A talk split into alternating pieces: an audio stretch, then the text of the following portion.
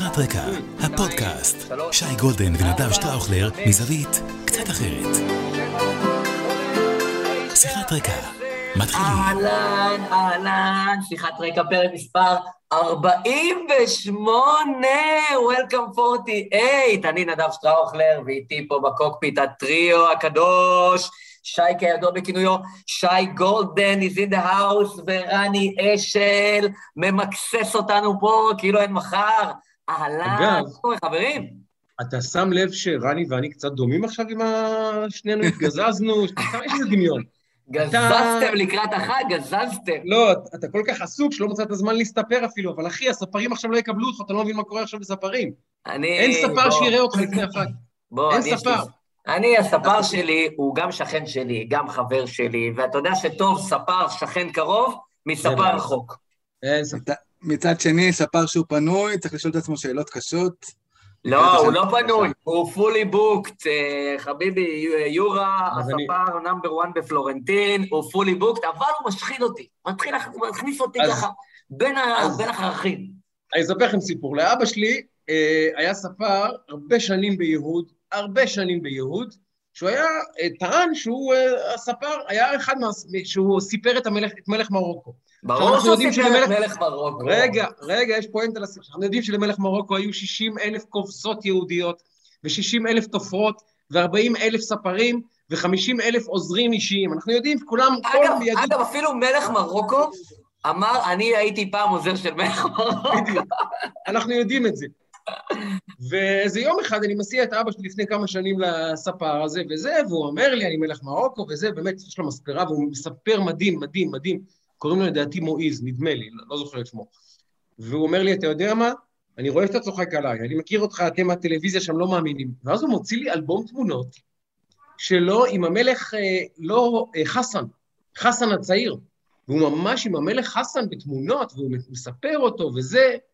אמרתי, יכול להיות שלמלך מרוקו היו עשרות ספרים יהודיים, אבל מועיז הזה סיפר את מלך מרוקו. זה כן. זה לו- הגדול. הוא, הוא ממש יושב, רואים את מלך מרוקו יושב במספרה, ויושב מאחוריו עם מספריים. ענק, מועיז שלנו. אז אה, אמרתי, וואלה, שיחק אותה. ענק, אז יש לנו את מויז הקטן ואת מויז הגדול. אז בואו רק נגיד, לפני שרני ילך, נזכיר למי שלא זוכר, שהפודקאסט הזה הוא שמו שיחת רקע, והוא מורכב משלושה אנשים. נדב שטראוכלר הוא אחד, אני השני, ורן אשל השלישי, אבל הוא לא סתם, אנחנו אומרים אותו שלישי, מכיוון שהוא זה שמחזיק את כל האירוע. כל האירוע הזה שאתם עכשיו חווים בו, לא רק עכשיו, כבר שנה ושבוע, שבועיים בעצם, נכון. שנה ושבועיים, הוא למעשה תוצאה של העבודה של האיש הזה. זה ממש ככה, שתדעו. והעובדה שהשיחות שלנו הופכות להיות מוצר תקשורתי שמביא מיליוני צפיות ומקבל אזכורים במהדורות חדשות ובכל מיני אתרים ובכל מיני זה, זה בגלל האיש הזה. עכשיו, גם אתם צריכים עזרה. אתם צריכים עזרה. אתם צריכים עזרה, ואנחנו רואים יותר ויותר פודקאסטים נפתחים בישראל יום-יום, שעה-שעה, ויש הרבה מאוד אנשים והרבה מאוד חברות שמציעים את השירותים שלהם, ואני אומר לכם, בלי לפגוע באחריות, הם לא ברמה של רן, אוקיי? הם לא ברמה של רן, אני לא רוצה לומר מילה רעה על איש. אז אם אתם רוצים לשחק במשחק הזה של פודקאסטים, אם אתם גוף, ארגון, חבורה, שבט צופים, שלושה חברים, מועדון כדורגל, מי שלא תהיו, ואתם רוצים לפתוח פודקאסט, רן אשל, ייצרו איתנו קשר, נחבר ביניכם, והוא יוליד לכם ילד יפה, לפחות כמו שלנו, ותסכימו שהוא עשה לנו פה ילד מאוד יפה. עשה פה עבודה... אני רק לפנתיאון. רוצה להוסיף משהו קטן, כן? שאם יש הרבה אנשים שאומרים, קניתי ציוד, יאללה, אני רץ, אני עושה פודקאסט לבד, אין בעיה, רוצו על זה. אבל יש כאלה שאומרים, קניתי את הציוד, רגע, בעצם מה אני עושה עכשיו? אז גם זה שירות שאני מעניק, מי שרוצה ליווי עד להעלאת הפודקאסט, זה מה שנקרא ברוח הימים, את הבוסטר של הפודקאסט. אה, רן הוא, רן הוא גם עורך מוזיקלי, גם עורך תוכן, גם עורך וידאו, גם עורך סאונד, הוא יודע לעשות 360 מה שנקרא. אז uh, אני אספר לכם סיפור קטן. אשתי לשעבר, הוא עזר לה להקים פודקאסט בנושא uh, ריצה, והיא רצתה פלייליסט, והיא פחות חזקה במוזיקה, והיא עשתה לו פלייליסט שהיא היא אומרת שהיא וכל החברות שלה באגודה הזאת אה, מאזינות לפודקאסט ולפלייליסט בגלל הפלייליסט. אז זהו, סתם, אנקדוטה. סחטיק, סחטיק, סחטיק, ואנחנו היום בפרק אה, מיוחד, אנחנו עוד מקווים לעשות עוד איזשהו פרק לפני ראש השנה, אבל אם, זו, אם לא זה יהיה מיד אחרי. אה, כן. ו- וגם, וגם, אבל אנחנו עדיין, אנחנו נאחל בסוף שנה טובה, אבל אה, קודם כל יש לנו אורחת מאוד מסקרנת היום, אז stay tuned, עוד טיפים. אה, נגיד לרני, תגיד שנה טובה ל- ל- לנוער, לצופות ולצופים, מאזינות, מאזינים. הטובה לכל אה, מאזיני וצופה וכל מי שעוקב. תמשיכו לעקוב, אנחנו מודים לכל אחד ואחד, ומגיבים גם לכל אחד ואחד. תודה. זה היה אלוף ישראל בכדורגל, מכבי חיפה, רני. בבקשה, רק סחטיק, שתדעו. סחטיק, סחטיק. יש לנו פה גיוון. יש לנו פה גיוון של אוהדים היום, אדומים, ירוקים, צהובים שחורים, תכף נסביר. אה, יפה מאוד. עכשיו, תראה, יש לנו איזה נושא או שניים שאנחנו רוצים להספיק עוד לפני שהאורחת שלנו ככה עוד מעט מגיעה, אבל קודם כל ולפני הכל, אנחנו צריכים להתחיל בכל זאת עם פרק החוצות, ואני, יש לי חוב מלפני שבועיים, מכיוון ששבוע שעבר, לדאבוננו הרב, אני הייתי פה, ושייקה היה שם, ולא הספקנו וכו' וכו' וכו', אבל הנה אנחנו משלימים. אבל מי שזוכר לפני שבועיים, שייקה, אתה זוכר שדיברנו לפני שבועיים על... אה, הגאונים, הגאונים ההולנדים? יפה מאוד. כי אני רואה כתום, כי אני רואה כתום, אני לא כזה גאון. יפה, עכשיו אמרתי לך בסוף, כשדיברנו על הגאונים ההולנדים ודיברנו על אה, רוד חוליט, נכון? ודיברנו על אה, מרקו ון בסטן, ודיברנו על, ה- על מי עוד היה לנו שם, ו... חוליט, רייקארד, ון באסטן. רייקארד, כן. ואז אמרתי לך, דיברת על, דיברנו על הרבה מאוד הולנדים, אבל יש הולנדי אחד, שכאילו, יש כמה, אבל יש אחד שלא דיברנו עליו, אמרתי, הבאת לי רעיון, אותו אני אביא היום. אני רוצה לנחש. אני רוצה שתנחש. תראה, אתה לא טיפוס של יאפ סתם. אתה לא טיפוס של יאפ סתם. יאפ אגב, לא- שמו, המלא יאפ יעקב, סתם. כן, אתה- לא- אתה לא טיפוס. אני שואל האם זה דרק קויט.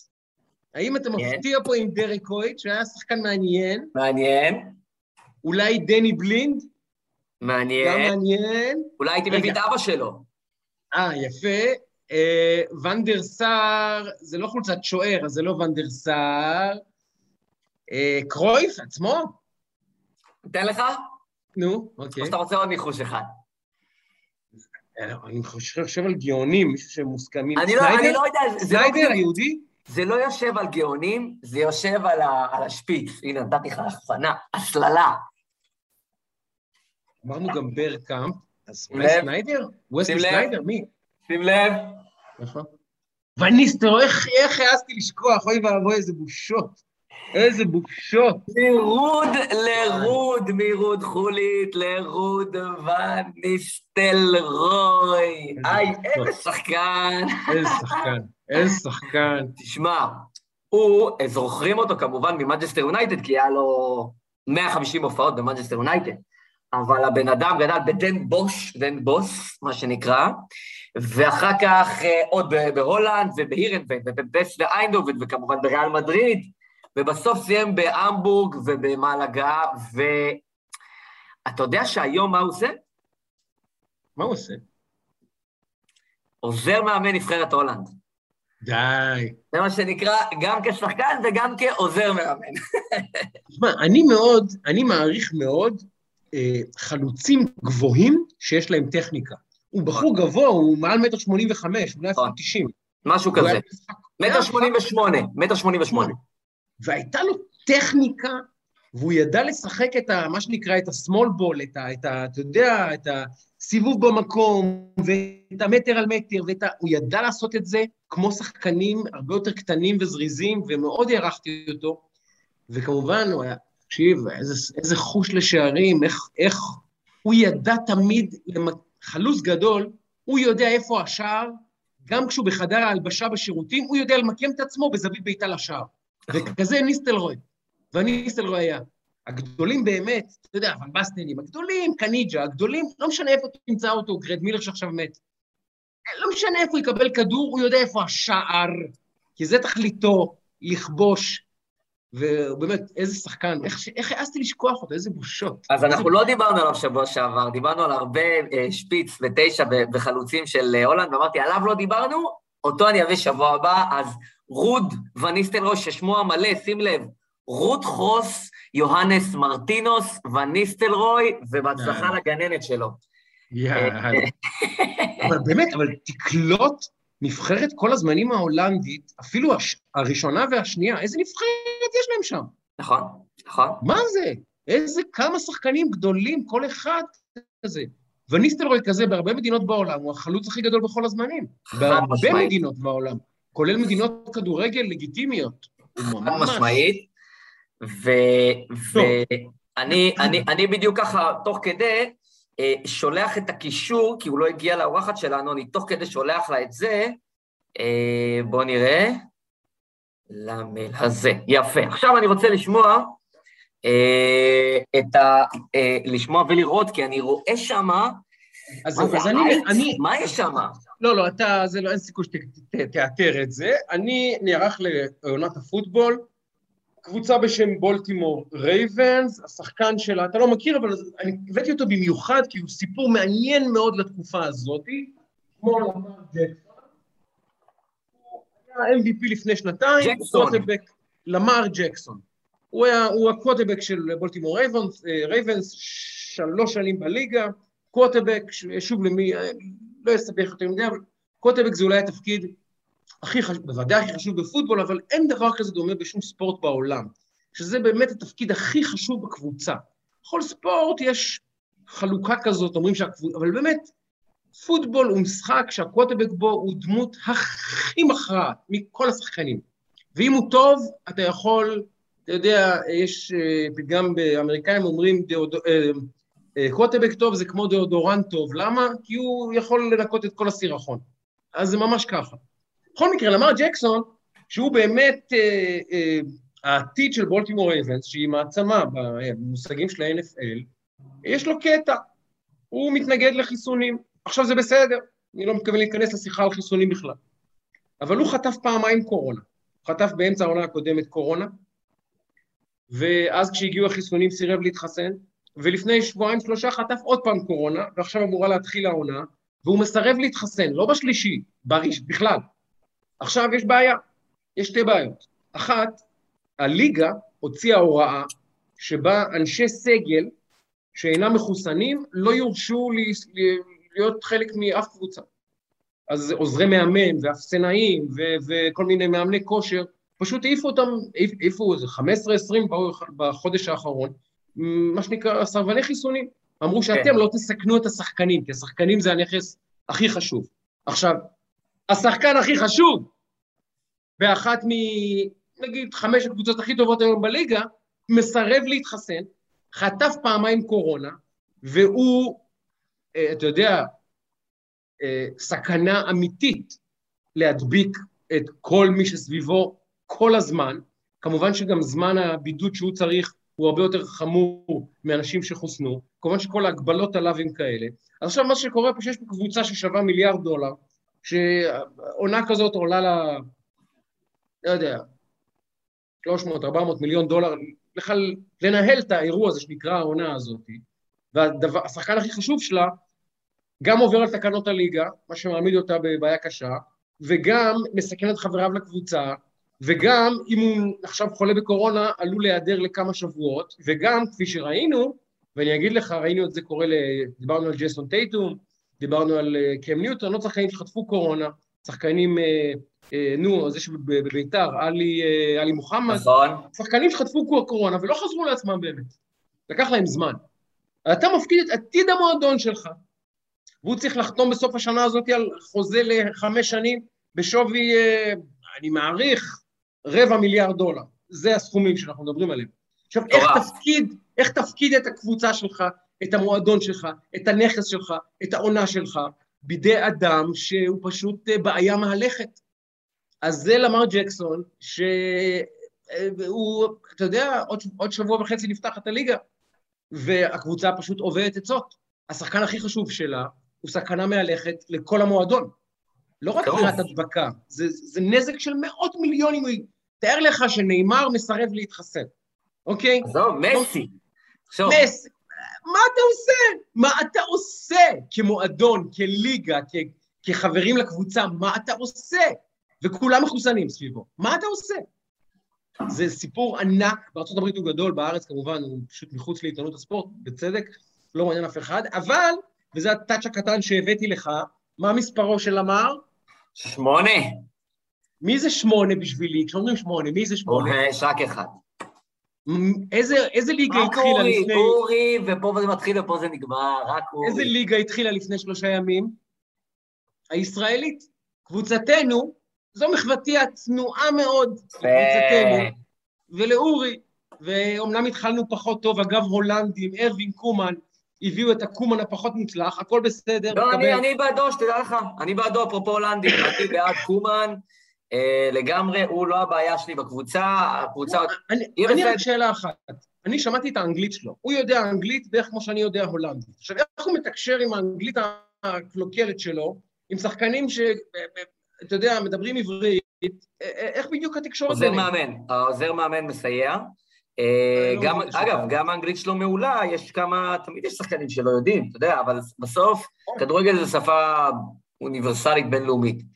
אה, הם, אגב, לא הייתה בעיית אימון בעיניי במשחק פתיחת העונה, אה, פשוט יש פער שם בשחקנים, אבל אה, תשמע, העונה התחילה, אני חייב להגיד לך שהייתי ברמת הגולן בסוף השבוע החולף, אה, וחזרנו ממש ערב המשחק, והיה לי פרפרים לקראת המשחק. ממש לא נרדמתי בלילה, מרוב שהייתי, כאילו, חיכיתי למשחק פתיחת העונה, יש גם הרבה מאוד עניינים כרגע בין המועדון ולה פמיליה, והנושא של משה חוגג וכל העניין הזה, וזה דחף אותי עוד יותר במוטיבציה ללכת ולעודד. אני רק עכשיו חוזר לי הכל, אחרי איזה יומיים שהייתי ככה בצרחות על השופט, אבל אני אופטימי לקראת השנה הזאת למרות הפתיחה.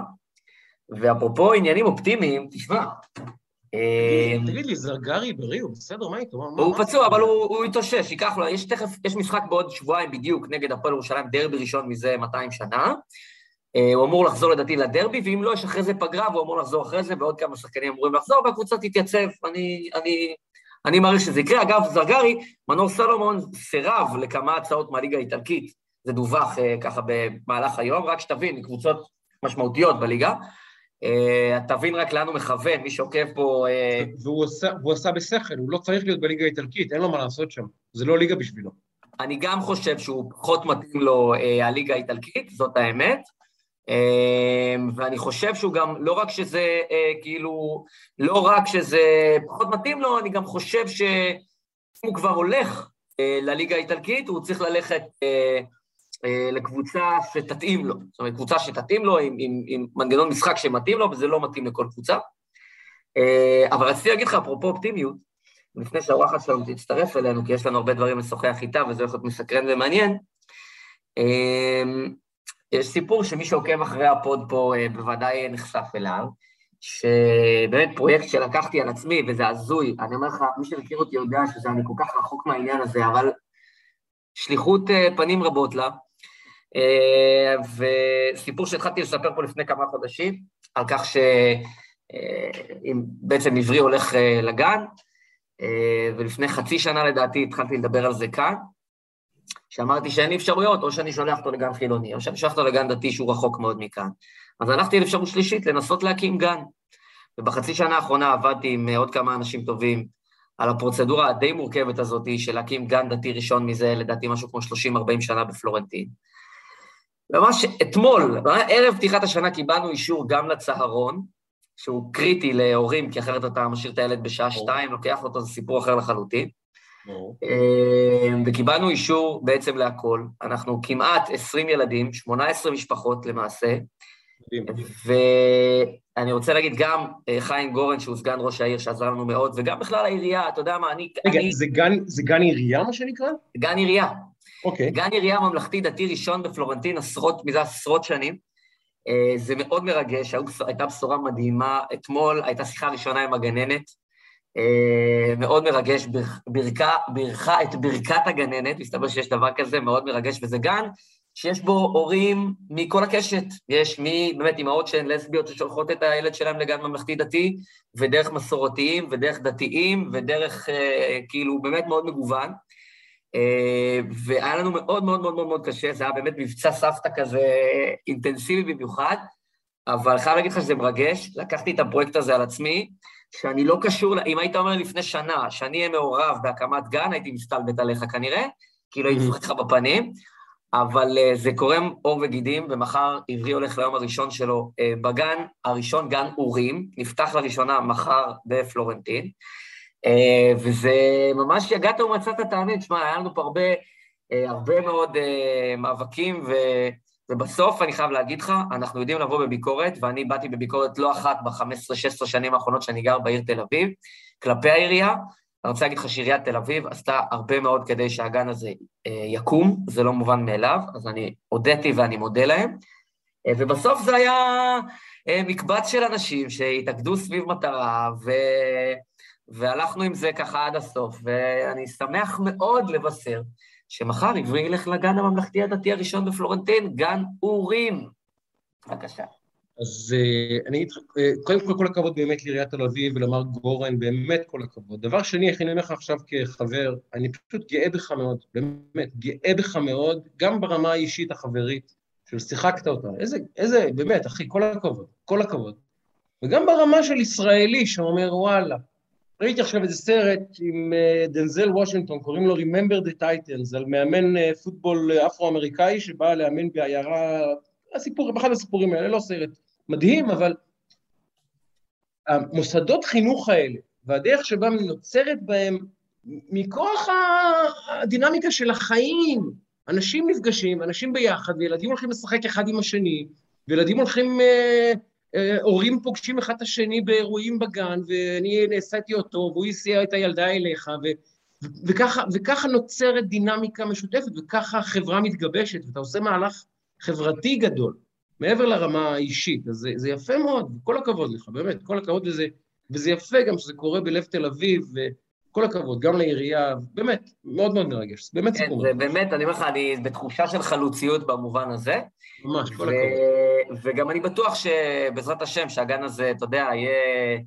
אה, פצצה לחיבורים ובול בפוני, ואנחנו עכשיו עבדנו מאוד קשה, אבל אני מאמין שכבר שנה הבאה, אתה יודע, זה כבר אה, ירוץ, ויהיה ביקוש, ויהיה זה, ועכשיו היה לנו מאוד קשה הרשמה, וממש אספנו וזה, זה כבר ירוץ.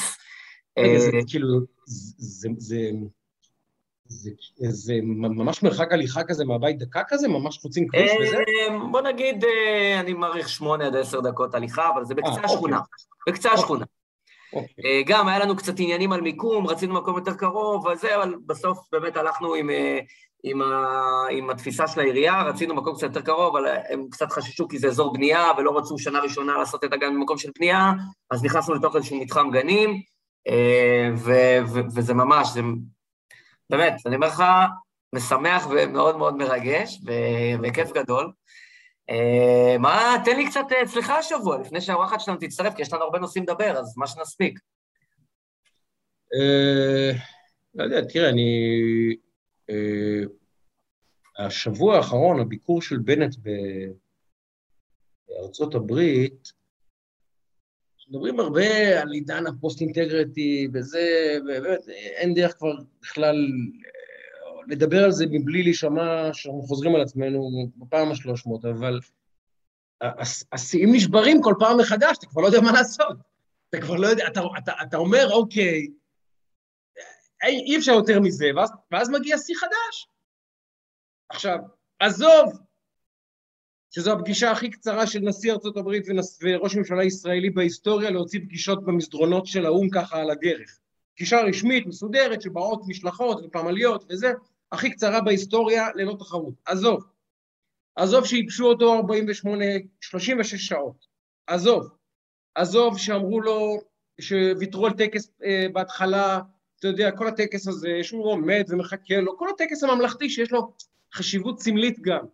גם עבור האנשים עצמם, זה בכל זאת הביקור הראשון של בנט אצל ביידן, שזה הביקור הראשון שלו, של ראש ממשלה ישראלי, יש עושים איזו חגיגה מסוימת, טקסית, סמלית. עזוב שוויתרו על הכל, ועזוב שרק הצילומים והנמנום הזה של זה לקח רבע שעה, ומה הספיקו לדבר שם ב-45 דקות האלה, אלוהים יודע.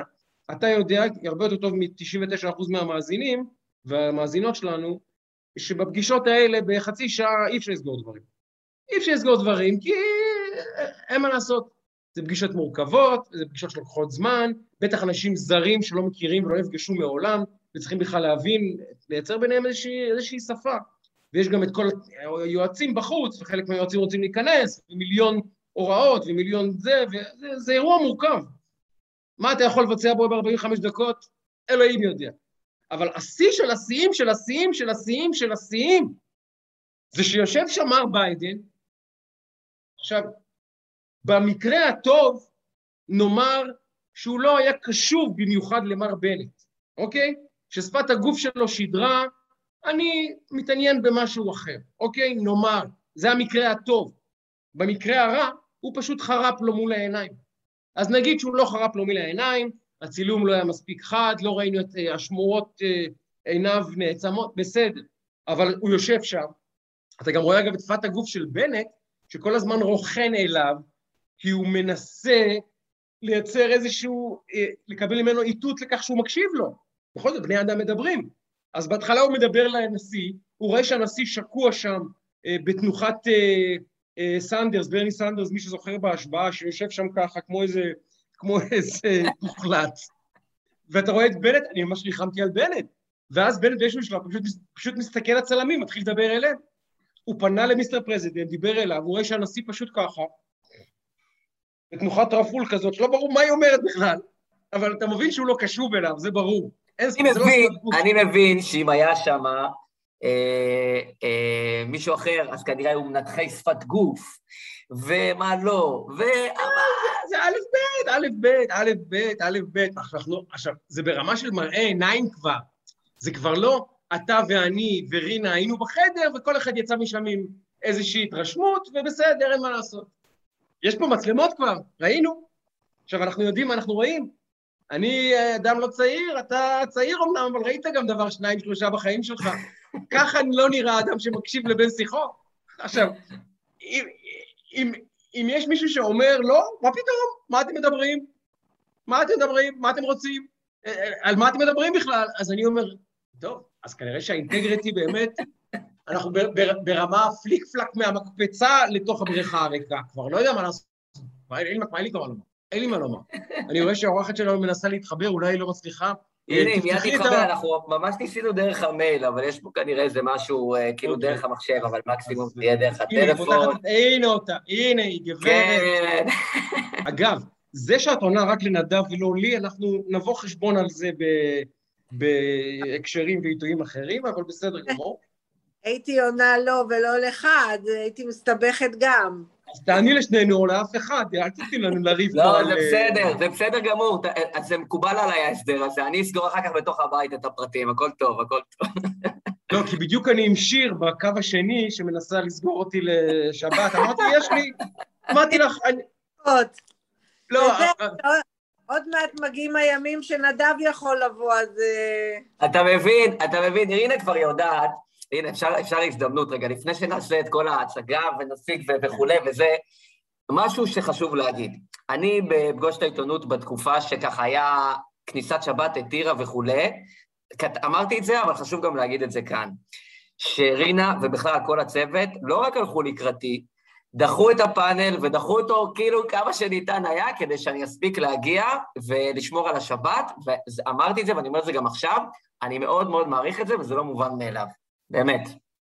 ונכון, ונאמר לזכותו שהוא אמר את זה גם בזמן אמת, גם כאן בפודקאסט וגם לי באופן אישי, הוא החמיא לך ולמערכת, זה לא דבר מובן מאליו. זה, זה כאילו אמור להיות מובן מאליו, אבל זה לא מובן מאליו, וזה יפה. בעיניי זה די מובן מאליו, אבל אני שמחה, תמיד אה, אני שמחה, גם דברים מובנים מאליהם, זה טוב ששמים לב אליהם. אבל נכון. אני, אני, אני מאוד אהבתי את זה בפאנל. היה כיף, היה אחלה קונספט, האמת שזה עבד מעולה, גם אחר כך בפרשנים וגם בקמפיינים, האמת ש... זה, אני לפחות קיבלתי מלא מלא מלא תגובות, כאילו עשינו כל מיני קמפיינים מגניבים, חלק היו עיתולים, חלק היו זה, והייתה גם דינמיקה מגניבה, אז כאילו זה עבר אה, גם השתדרג כזה כל פעם, זה, זה כאילו היה ממש, אה, ממש מגניב. אבל בואו נתחיל מההתחלה. שייקה, בוא תציג את האורחת שלנו, הנכבדה, בוא, חביבי. אז אה, רינה מצליח, כיום כמובן פגוש את העיתונות, בעבר כל ישראל הרבה מאוד שנים, גם במחלקת הספורט, גם אחר כך באקטואליה, ואחר כך כמובן חברת החדשות של ערוץ 2, שם החזיקה בהרבה תפקידים, פרשנית פוליטית, כתבת פוליטית, מגישה של תוכניות, ועכשיו אחת מתוכניות הדגל של הערוץ אולי, באמת אחת מהתוכניות הכי מזוהות שלה, פגוש את העיתונות, היא עושה את התפקיד הזה כבר כמה שנים? שבע, שמונה, כמה שנים כבר? שמונה. שמונה. הנה, תראה את החולצה. כן, שמונה, הנה, אני שמונה שנים, לכבוד השמונה. והיא בהחלט, אה, בהחלט מזוהה עם המותג, וזה דבר שהוא לא, אה, בישראל הוא לא מאוד שכיח. אדם שבאמת המותג של התוכנית והוא אה, הופכים להיות ממש חד הם, ועל זה צריכים לומר לך באמת כל הכבוד. עכשיו, לתוכנית קוראים פגוש את העיתונות. מי שיודע, מי שמכיר טלוויזיה אמריקאית, זה בכלל מוסד אמריקאי שעבר אדפטציה ל... לעברית, עבודה יפה מאוד עושה שם אבי וייס כבר הרבה שנים, בכלל, באמת, אין מה לומר, חבורה שם בחדשות, אה, עכשיו זה נקרא אה, חדשות 12, מה הטייטל הרשמי בעצם? חדשות 12. חדשות 12, אז החבורה שם, אבי וייס, אה, לפני זה כמובן שלום קיטל, אנשים טובים מאוד היו בחברת החדשות, עושים שם עבודה יפה מאוד, חברת החדשות הכי חשובה והכי משפיעה בישראל, אפשר לומר מאז אחרי רצח רבין, ממש כמה חודשים אחרי רצח רבין, היא עברה את אה, מבט באופן רשמי, וזהו, ומאז אה, פני החדשות והתקשורת בישראל השתנו, וחלק מהמהפכה הזאת... ואני רוצה להגיד לך גם בתוך העניין הזה, כמי שזכה לעבוד גם שנה בתוך, אה, בתוך החברה, בחברת החדשות, בקטע של הקמה של 12, 2 באינטרנט בזמנו וכולי, זה גם כנראה, ואני באתי מדובר צה"ל, אז תמיד אומרים דובר צה"ל הוא הבית ספר הכי טוב, אה, חברת החדשות זה בית ספר הכי טוב בארץ לעיתונות ותקשורת, אבל בפער באמת בלתי רגיל על כל שחקן אחר, עם כל כבוד והערכה לגלי צה"ל ולדובר צה"ל ולמקומות שאני מאוד מעריך ואוהב. למדתי המון בתקופה בחברת החדשות, אה, ואין ספק, זאת אומרת, אני שם שנייה בצד את הנתונים ורייטינג ומספרים, אבל בעצם בערכי המותג, מה שנקרא. אה, אז זה בהחלט... חברים, אני, אני כבר יכולה ללכת, כאילו, קיבלתי את... אז אנחנו, רינה, אני לא יודע בכמה פודקאסטים אה, אה, יצא לך להתארח, אבל הקטע שלנו שאנחנו באים, המטרה שלנו היא להקשיב. אנחנו לא מחפשים אה, לא קטטות, לא ויכוחים, אנחנו רוצים לשמוע את, ה, את האדם שאנחנו מארחים. אירחנו פה אנשים שאמורים להיות רחוקים מאיתנו מזרח ומערב, וניהלנו שיחות מרתקות. גדעון לוי היה פה, אורי זקי ממרץ היה פה, אבי בוסקילה כמובן שאנחנו מאוד אוהבים, אלדד יניב היה פה, היו פה הרבה אנשים שאנחנו לא רואים איתם עין בעין בהרבה דברים, והתנהלו שיחות מאוד מאוד מעניינות, ואנחנו משוכנעים שתהיה גם איתך. המטרה, כשחשבנו עלייך, אמרנו, אני לא יודע אם את ערה לכך, הדמות שמצויה מאוד חזק בשיח, גם הפנים תקשורתי הימני וגם בכלל השיח הימני עצמו. את ממש הפכת להיות דמות שהיא אה, אה, חלק מהשיח של הימין והיחסים המורכבים שיש לו עם התקשורת בישראל. את ערה לזה? כן, אני ערה לזה, אבל אה, אני גם יודעת איך זה נוצר, זה נוצר מתוך טעות אופטית. אני מול הימין, זה נשמע כאילו שיח שמדבר נניח נגד, בעד הסכם שלום עם הפלסטינים, בעד להחזיר שטחים, וזה בכלל לא השיח שלי. אני בכלל לא מדברת שם, אני לא בכלל בשטח הזה. אני חושבת שאני נהפכתי כאילו להפך מהימין, רק בגלל שהייתה לי עמדה מאוד נחרצת נגד אדם ושמו בנימין נתניהו שכיהן פה בראשות הממשלה תקופה מאוד ארוכה ומתוך ההתנגשות שלי מולו שהייתה בעיקרה התנגשות ערכית מאוד, לא היה לה כל כך קשר לשמאל ולימין, אבל כיוון שהוא אה, המון זמן מייצג את הימין, זה הפך כאילו שאני מול הימין, אבל, אבל באמת, אם תלך לאחור, לא תשמע התבטאויות שלי נטו מדיניות בעד שמאל או בעד הימין. כי אתה יודע למה? כי זה פחות uh, מעניין אותי, וגם בגלל שכעיתונאית, אני לא חשבתי שזה התפקיד שלי, לבוא ולייצג עמדה מדינית, גם עכשיו אני לא חושבת. אני חושבת שיש עמדה של ימין ויש עמדה של שמאל, ואלה בעד להחזיר שטחים ואלה מתנגדים להחזיר שטחים, ויש לי המון הבנה לשני הצדדים, אבל אני לא חושבת שזה הדבר המרכזי. אני חושבת שאיש פוליטי דובר אמת, זה מאוד חשוב, שאיש פוליטי שמכיל את המתנגדים שלו זה דבר מאוד חשוב, שאיש ימין שמקבל ומכיל ביקורת תקשורתית מהתקשורת זה דבר מאוד חשוב, ואלה בעצם היו הנושאים שאני מדברת עליהם ואני כל הזמן דיברתי עליהם. אבל אתה יודע מה, אני אומרת לכם, זה גם לא, לא כל כך אכפת לי מה, מה עושים עם מה שאני אומרת. אני מאוד, אה, מאוד אה, שלמה עם, אה, עם העובדה שאני כעיתונאית, התפקיד הראשון במעלה שלי זה לבקר את השלטון, אגב, כל שלטון, אבל זה נכון שבזמן האחרון היה רק שלטון אחד. אני למשל, יש רק פוליטיקאי אחד שלא מדבר איתי במדינה ומסרב להתראיין אצלי, זה בני גנץ. וואלה, למה? למה? מה עשית לגנץ? כי אמרתי שהוא סמרטוט. Mm. וכי אני מבקרת אותו כל הזמן, ואם אתה רוצה לשמוע, יש לי ביקורת עליו גם עכשיו, מאוד. והוא לא חשוד כ... אתה יודע, כאיש שמאל או כ... למה, למה ב... דווקא הוא אבל? כאילו מה... כי אני חושבת שהוא פוליטיקאי שחסר לו עמוד שדרה. ו... ובעיניי זה מאוד בעייתי, ואני חושבת שהוא עשה המון טעויות, ואני חושבת שהוא שיקר לבוחרים שלו, אגב, את זה כולם עושים ברמה כזאת או אחרת, אבל בני גנץ, הרזון דטר שלו הייתה להחליף את נתניהו, אתה מבין? זה נג... נגיד בנט גם שיקר לבוחרים שלו עכשיו, אבל בנט לא הקים מפלגה כדי ל... להפיל את, את נתניהו, כדי ללכת עם לפיד. פה היה מישהו שהיה דבר אחד והפך את אורו לדבר אחר לגמרי. אבל נגיד על זה אני סלחתי לו. אני הייתי בעד ממשלת אחדות.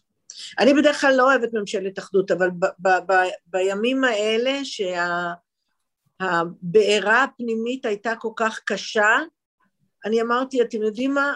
בואו, ממשלת אחדות למרות הכל. אבל אז בתוך ממשלת האחדות, הוא לא ידע באמת להתנהל כאישיות עצמאית, הוא לא ידע, ובגלל זה אני חושבת שנתניהו הרגיש נוח לרמוס אותו ו... ולרמוס אותו ולרמוס אותו ולרמוס אותו ולרמוס אותו, וזאת הייתה הטעות הגדולה שלו, הרבה יותר מאשר להיכנס לממשלת אחדות. אז אין לי בעיה אה, עם השיח של הימין והשמאל, אבל אני חייבת להגיד עוד דבר אחד. כשמתחילים לצוץ באולפנים אנשי ימין מובהקים שמשרתים את השלטון, גם כשאתה מנסה לשמור על איזה, אני לא, לא רוצה להגיד אובייקטיבית כי אין אובייקטיביות, אבל איזה הגינות כזאת מול שני הצדדים, אתה מוצא את עצמך נזרק קצת לצד השני, כי אתה מרגיש שנדרש פה צד שני, כש, כשמולך עומד צד אחד כל כך מובהק. וכמה שניסיתי לא, אבל, אבל כשהאולפן נהיה כל כך ימני, אה, כמו כשקם עיתון כל כך ימני, ששבר כאילו ערבב את החוקים, אז זה גרם לכל התקשורת להרגיש שכאילו אפשר וצריך לנקוט עמדה. עכשיו זה מצחיק להגיד, אבל פעם כשאני התחלתי להיות עיתונאית, זה היה ערך מקודש לא לנקוט עמדה. ברור. אני, שאני, אני יודעת שאני עכשיו נשמעת מאוד עתיקה ומיושנת, ואני יודעת שאי אפשר להחזיר את הגלגל לאחור, אבל אני לא השתגעתי על זה. אני לא השתגעתי על זה כש, כשקראתי פתאום אה, From nowhere, עופר חדד מצייץ, וחשוב לי שתדעו שאני ימני. קודם כל, האם למישהו היה ספק? לא. אבל כאילו, למה זה בוער בך כל כך uh, לצייץ את זה? כאילו, אתה לא יכול להיות עיתונאי בלי להגיד אני, ש... אז אני, אני אנסה לתת לך סנטימנט של מי שהיה בצד השני פוליטית, וגם היה בכמה מערכות תקשורת, אה, אה, תפקידים אחרים משלך מן הסתם, אה, את גם אישה, שזה עניין שהוא תמיד יותר, אה, הוא אחר בתקשורת בישראל, גם אולי נגיע לפרק הזה, הוא נושא מעניין גם בפני עצמו, אבל התחושה שלי, אתה יודע, עבדתי בארץ, עבדתי בידיעות, עבדתי ברשת, ראיתי, הייתי בגופים די מיינסטרים ודי די אה, ממסדיים. התחושה היא שיש קול די אחיד, או יש בתוך המערכות, בתוך האולפנים, בתוך חדרי ה... ב control rooms, אנחנו יודעים מה אנשים חושבים, מה אנשים אומרים, אנחנו גם, אנחנו כולנו מסתובבים בקבוצות וואטסאפ דומות, אנחנו יודעים את התגובות האוטומטיות. וכשבא קול שאומר משהו שהוא שונה מה, מהשיח, הוא נהיה פתאום או מוזר, או אה, דחוי, או משוגע, או אה, עלה תאנה, אבל הוא אף פעם לא נהיה מישהו שהוא אחד מהחבורה, הוא תמיד... אני, הוא... אני חושבת שמערכת החדשות של ערוץ 2, למשל, mm-hmm. מאוד ימנית. אוקיי. Okay. מאוד ימנית. אה, זה גם בכתבים וגם בעריכה. Mm-hmm. היא מאוד ימנית, אבל אתה צריך להפריד את דבר אחד. תראה לזה שהציבור חושב שחברת החדשות של 12 לא, לא היא ההפך הגמור. אבל אני חושבת שהציבור טועה. אוקיי. אוקיי. הציבור טועה גם בגלל שראש ממשלה לימד אותו לטעות, ואני אגיד לך למה הוא לימד אותו לטעות. ראש הממשלה לא הבין שהתפקיד שלי, רינה מצליח, כעיתונאית פוליטית, זה לבקר אותו. מה אני אמורה לעשות? לבקר את תמר זנדברג שעד לפני שלושה חודשים היא לא ניהלה או לא הייתה אחראית או לא קיבלה רבע החלטה חשובה במדינה הזאת, על מה אני אבקר אותה? על צבע השיער שלה? על מה? אבל היה פה ראש ממשלה 12 שנה שניהל לנו את החיים והוא ניסה כל הזמן למכור ולשווק את עצמו ואני הייתי צריכה כל הזמן למצוא את איפה הוא לא בסדר. זה החובה שלי לציבור, גם אם הוא לא אוהב אותי. זה שראש הממשלה הפך אותי בגלל זה, בשלב הראשון שונאת אותו אישית, מה שזה בכלל לא היה נכון. דבר שני, שונאת את הליכוד, וזה היה התהליך, שזה גם לא נכון. אני הייתי אחד האנשים הכי אהובים כשהייתי מגיעה למרכז הליכוד. ואחר כך לשונאת את הימין, ובסוף זה היה שונאת את המדינה. זה היה תהליך שנתניהו הוביל את הציבור אחריו, תחת חסות הפופולריות הגדולה שלו, הוא העביר את הציבור את התהליך הזה ביחס מול התקשורת, עד שזה הגיע למצב שיקראו לי אל-ג'זירה וישלחו לי מכתב שרוצים לרצוח אותי, ויכתבו בתחנות הרכבת, צריך לרצוח את רינה מצליח. על מה? כי אני שונאת את המדינה.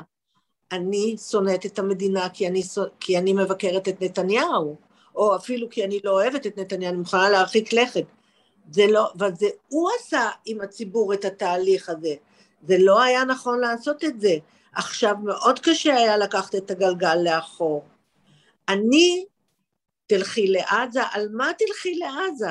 על זה שאני מבקרת את השלטון? אני פחות אוהבת את המדינה ממי שאוהב את נתניהו? לא. אני יותר אוהבת את המדינה כי אני יודעת שבלי ביקורת המדינה הזאת לא תחזיק מעמד. ביקורת כזאת וביקורת אחרת וכל ביקורת. אתה שתשימו לב לתהליך הזה שאני אמרתי לכם ותראו כמה הוא היה נכון. איך אנחנו הגענו למצב שאנחנו לא שונאי ביבי, שאנחנו לא מחפשים את ביבי, שאנחנו שונאים את המדינה, שאנחנו בוגדים, ובוגדים צריך להרוג. לא צריך לבקר. אני מוכנה לקבל הרבה ביקורת מהיום הראשון שלי בתקשורת, אני מבוקרת על שמאל ועל ימין. אבל להפוך אותי להיות שונאת המדינה ולהיות אל-ג'זירה, על מה? אז קודם כל, אנחנו נגד כל השיח של הסתה ובגידה. אני, יש לי, אגב, עוד מהמחאות פה, זה הזוי לחלוטין, הראיתי את זה פה באחד הפרקים. יש לי מתחת ל... בונים פה איזה פרויקט ב... ליד הבית שלי, ויש שם שלט ענק, אה, ביבי בוגד. ואז קראתי לעירייה, אמרתי להם, חבר'ה, יש פה כאילו אה, שלט אה, ביבי בוגד, זה לא לעניין, זה לא מתאים, ו... ואז הם באו באמת והסירו אותו, ואמרתי להם כל הכבוד. יומיים אחר כך אני יורד למטה, אני רואה, ביבי בוגד, עברנו. זה קורע פשוט, זה כאילו, אנחנו כמובן נגד השיח הזה לגמרי של בוגדים. לא, ואז... אנחנו לא מדברים פה ברמה האישית שלנו רק, אנחנו מדברים פה על תהליך שהחברה עברה. ברור. ואני באמת, אה, אני חושבת, אני העיתונאית היחידה מה... שהיא לא בערוץ 20, למרות שגם ערוץ 20 לא עשו את זה, אבל אה, אני יודעת שעמית סגל אמר לי שעשיתי, אה, ששימחתי את אבא שלו, כי אני העיתונאית היחידה שרעיון אחד שלם עם ביבי, ראיינתי אותו רק מצד ימין. ותאמינו לי, יש הרבה מה לתקוף פה בצד ימין. ולמה הוא לא ח'אן אל-אחמר, ולמה הוא לא מספח כשהוא יכול, ולמה הוא לא מגרגר אחד, ולמה הוא לא בונה יותר, ולמה... אתה יודע איך הוא התעצבן מהרעיון הזה? אתה יודע איך אורי אריאל היה מתעצבן כשהייתי שואלת אותו כשר שיכון למה אתה לא בונה מספיק? כאילו אסור לי לשאול את השאלה הזאת. לא, מותר לשאול הכל. לא, אבל מה שרציתי להתחבר, להתחבר, כן. איך בנו סביבנו את ה... בנו סביבנו את הערימות האלה ואת המגדלים האלה, שאתה כבר, לא נתנו לך גם את האפשרות לפרוץ את זה. זה מה שנקרא אבל... הפוזיציה הקדושה, שבה כשרינה מתיישבת על הכיסא, אנחנו יודעים מה היא חושבת, אנחנו יודעים מה היא צריכה לשאול ומה היא אמורה לשאול. אגב, זה קורה לי כשאני חוזר ממך, אני מקבל הרבה תגובות מאנשים, למה לא אמרת לא ככה ולמה לא אמרת לה ככה? כל אחד, יש איזה תבניות של תגובות ותבניות של תשובות, וכולנו משחקים כאילו באיזה משחק שנדמה לי, שבו את צריכה למלא איזה תפקיד מסוים שאף אחד לא שאל אותך אם את רוצה למלא אותו, ואני צריך למלא איזה תפקיד מסוים שאף אחד לא שאל אותי אם אני רוצה למלא אותו, ואם אני סוטה מהתפקיד, שכאמור אף אחד לא הכין אותי אליו או שאל אותי, אני מיד נענש גם על ידי אנשים שהם בצד שלי. אני מניח שזה קורה גם לך לפעמים, שאנשים אה, מתוך המערכת, או מתוך המחנה הפוליטי אה, שאת יותר מזוהה איתו, אולי אומרים לך, רינה, את אה, מפספסת פה בגדול. שי, אין לי מחנה. אמיתי אני רוצה להגיד לך. שאני התבטאתי בהתבטאות לא מוצלחת על תומכיו של ביבי, למרות שהיא לא הייתה כזאת, ופעמיים בשידור חזרתי בי, ובכל זאת הושעיתי מעבודה על ידי אבי וייס. נאמרו באולפנים דברים הרבה יותר חמורים. נאמרו באולפנים לא מזמן קריאה לרצח בלוד, אבל לא השעו אף אחד. כי לאלה יש כוח פוליטי מאחוריהם ויש פחד מהכוח הפוליטי הזה. מדברת על עמית סגל ומה שהוא אמר אז באותו אה, משטר? כשהשעו את רינה מצליח, אף פוליטיקאי לא צייץ, ואף פוליטיקאי לא התקשר לתמוך בי. אף לא אחד, סליחה, אחד. צחי הנגבי, שהוא חבר שלי מהאוניברסיטה, שלמדנו ביחד באוניברסיטה, היחיד, היחיד, כי אני לא שייכת לאף מחנה. זה הקטע. אבל אני רוצה, ואם ייגעו בקצה ציפורן של איש המחנה, המדינה תבער, תבער, כי הוא באמת איש של מחנה. אני לא שלחו לי אף פעם פרחים הביתה. לא חשוב מה אמרתי. בחיים לא, כי אני לא, מי... לא מייצגת ציבור כזה או ציבור אחר, אני לא. וכשאי פעם אנשי המחאה בבלפור ניסו להגיד לי איזה מילה, אני, אני כתבתי להם ככה, אני לא איתכם, אני לא שלכם, אני לא מייצגת אתכם, לא רוצה לשמוע מכם ולא רוצה לקבל את ההודעות שלכם, וזה נגמר באותה שנייה. מה שרציתי, שזה יתחבר לנקודה גם שדיברת עליה קודם, על הנושא של הסיקור והשאלות אה, ונתניהו, וביקורת נגד ה, בעצם, אה, נגד הקואליציה, נגד הממשלה וכולי. ומסקרן אותי לשמוע איך את רואה את ה... עכשיו סביב כל הנסיעה של בנט לוושינגטון, והרומן הזה עם העיתונאים, ואת היית איזה פעם, פעמיים, כאילו בנסיעות כאלה ודומות להן, ו... ויש איזושהי תחושה שגם עולה הרבה, שיש איזשהו עכשיו אתרוג אה, לבנט, או סיקור בהחלט שונה. את רואה את זה, כאילו, את הדבר הזה? קודם כל, זה מאוד נחמד שראש הממשלה מודה לעיתונאים שהיו איתו. היו זמנים שזה היה ככה, אתה יודע. אין סיבה שלא. זה לא קשור לביקורת. אני, אני רוצה להגיד לך, כש, כשבנט נאם את הנאום החמוצים, אני קודם, קודם כל הייתי מה זה עצובה, בלי קשר עכשיו כעיתונאית, כי אמרתי, כאילו, מה, עוד פעם זה חוזר הדבר הזה? כאילו, מה, אנחנו לא ניפטר מהסגנון הזה? ואני ישבתי באולפן שישי ואני כיסחתי אותו על זה, על הנאום הזה. בגלל שזה הדברים שכואבים לי באופן אישי. מה בדיוק הוא אמר לביידן מבחינה מדינית, מה יצא מהביקור? לא שזה לא חשוב. אני, רינה מצליח, האזרחית, הבן אדם, הרוח הרעה קשה לי. העובדה שראש הממשלה היה תמיד פותח, אומר משפט אחד, ומיד תוקף את הצד השני. התקשורת והשמאלנים, סליחה, איך עמית סגל היה צריך להרגיש כשאומרים כל הזמן התקשורת והשמאלנים? איך עופר חדד היה צריך להרגיש? איך יאיר שרקי היה צריך להרגיש? איך סיוון רהב הייתה צריכה להרגיש? איך רבים וטובים אצלנו היו צריכים להרגיש כשהוא היה אומר להם אתם והשמאלנים? למה? ואם אנחנו שמאלנים, אז מה? ממתי שמאלן זה שווה, שווה לבוגד? ממתי? לא. הרושם שלי היה ככה, גם מעיון בכלי התקשורת וגם מעיון ברשתות החברתיות וכולי וכולי. שיש קבוצה אחת שאומרת, זה היה אה, פארסה, פשוט אירוע שהוא כישלון. תגדיר, תגדיר את הקבוצה הזאת. זה לא... אפשר לקרוא לה שמתנגדי הממשלה, אוקיי? לא. מתנגדיו של לא, בנט, לא. חושבים... זאת לא הקבוצה. את יודעת מה? אז אני אגיד ככה. אני וברק רביד, בואו ניקח שני קצוות, אוקיי? אנחנו לא קבוצות, אנחנו כבר בני אדם.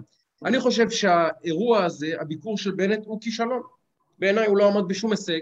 בעיניי זה היה ביקור, זה, זה לא בעיניי, זו עובדה היסטורית, הביקור הקצר ביותר שראש ממשלה ישראלי אי פעם קיים עם נשיא ארצות הברית שלא בפגישת מסדרון באו"ם, בפגישה מתוכננת של משלחות וכולי פמליות, מעולם לא הוקדש פחות זמן מזה לראש ממשלה ישראלי, יובש 48, 36 שעות, כמובן שלא היה את כל כללי הטקס, ניחא, ראינו אותו מנמנם לבנט, שלא לומר ישן לו ממש מול העיניים, נגיד שלא הבנו טוב את מה שראינו, והוא רק היה בשפת גוף שבה הוא פשוט לא מתעניין בראש הממשלה הישראלי, והביקור הזה בעיניי היה פשוט פארסה. כך אני ראיתי אותו כאזרח, כעיתונאי וכאדם רואה. אני, אני קורא את ברק רביד, שמתאר את זה כבאמת אה, אחת מהפסגות הדיפלומטיות והמדיניות הגדולות בתולדות ישראל. נותן לבנט ציון 110 מתוך 100 אפשריים, וקורא לזה חגיגה. שאני אומר לעצמי, איך יכול להיות שהפער כל כך דרמטי בין אחד שחושב שזה כישלון וחרפה לישראל, ואחד שחושב שמדובר באחד מרגעי היפים של מדינת ישראל? איך יכול להיות? איך יכול, יכול להיות כזה פער בין שני אנשים? זה יכול להיות, וזה לגיטימי בעולם, וזה סבבה בעיניי. אני גם חושבת שלמשל אה, הייבוש היה מוגזם, אבל לעומת זאת אני חושבת שהם כן ניסו לתת לו תחושה טובה, אבל, אבל תבין, אתה מבין שי, זה בדיוק ההבדל. מותר וצריך להשמיע גם את הדעה הזאת וגם את הדעה הזאת. אסור, אסור שראש הממשלה יבוא ויגיד שבגלל שאתה אומר את זה עליו אתה עוכר ישראל, זה מה שאסור. אני לגמרי מקבל, אפילו לא, אני לא מסכימה לא לגמרי איתך ולא לגמרי איתו, אני כנראה איפשהו באמצע, אבל זה פחות חשוב לי, זה מה שאני מנסה להסביר לכם כל הזמן. מה שחשוב לי זה שראש הממשלה יצא בביקור הזה, או יסכם אותו, או יתראיין, או ינאם, ולא ישתלח במי ש... כיסח אותו וחשב שהביקור הוא כישלון. זה מה שחשוב לי, שיאפשר את זה, שזה יהיה לגיטימי במדינה הזאת לחשוב שהממשלה הזאת היא לא טובה, שהביקור הזה היה לא טוב, זה סבבה, זה סבבה. אבל לא להפוך את זה למשהו שהוא נגד המדינה, הוא נגד... זה משהו, אתה חושב שביקור לא היה מוצלח, יש לך סיבות טובות לברק, אמרתי, אני למשל חושבת איפשהו באמצע, באמת אני חושבת באמצע, לא כי זה נוח לי עכשיו להציג את זה. אני באולפן, באולפן שישי, כשהיה עוד עיכוב, אמרתי, בואו, זה כבר מתחיל להיראות בדיחה, לא פחדתי, אני לא עושה חשבון לאף אחד, זה מה שאני רוצה להגיד לכם, אני יושבת באולפן, אני לא עובדת בשביל אף אחד, ואני אומרת את, אומרת את מה שאני חושבת. ואני מקווה שגם כשיכסחו את הממשלה הזאת, ויכסחו אותה עוד, כי בואי, היא רק בהתחלה שלה, והנה כבר יש התנגחויות בין בנט לבין גנץ, וכבר יש בלאגנים, זה לא שאין, ועוד יהיו, ויש בעיות עם התקציב, זה סבבה, אבל אסור שמי מהשרים או ראש ממשלה יהפוך את מבקרי הממשלה לעוכרי ישראל. זה אסור שיקרה, אסור שיקרה. אני חותמת לך שבנט לא ייתן לבן שלו לקרוא לי אה, אה, רינה מסריח בכל מקום, ולהגיד לי שאני אל-ג'זירה, זה אני חותמת לך.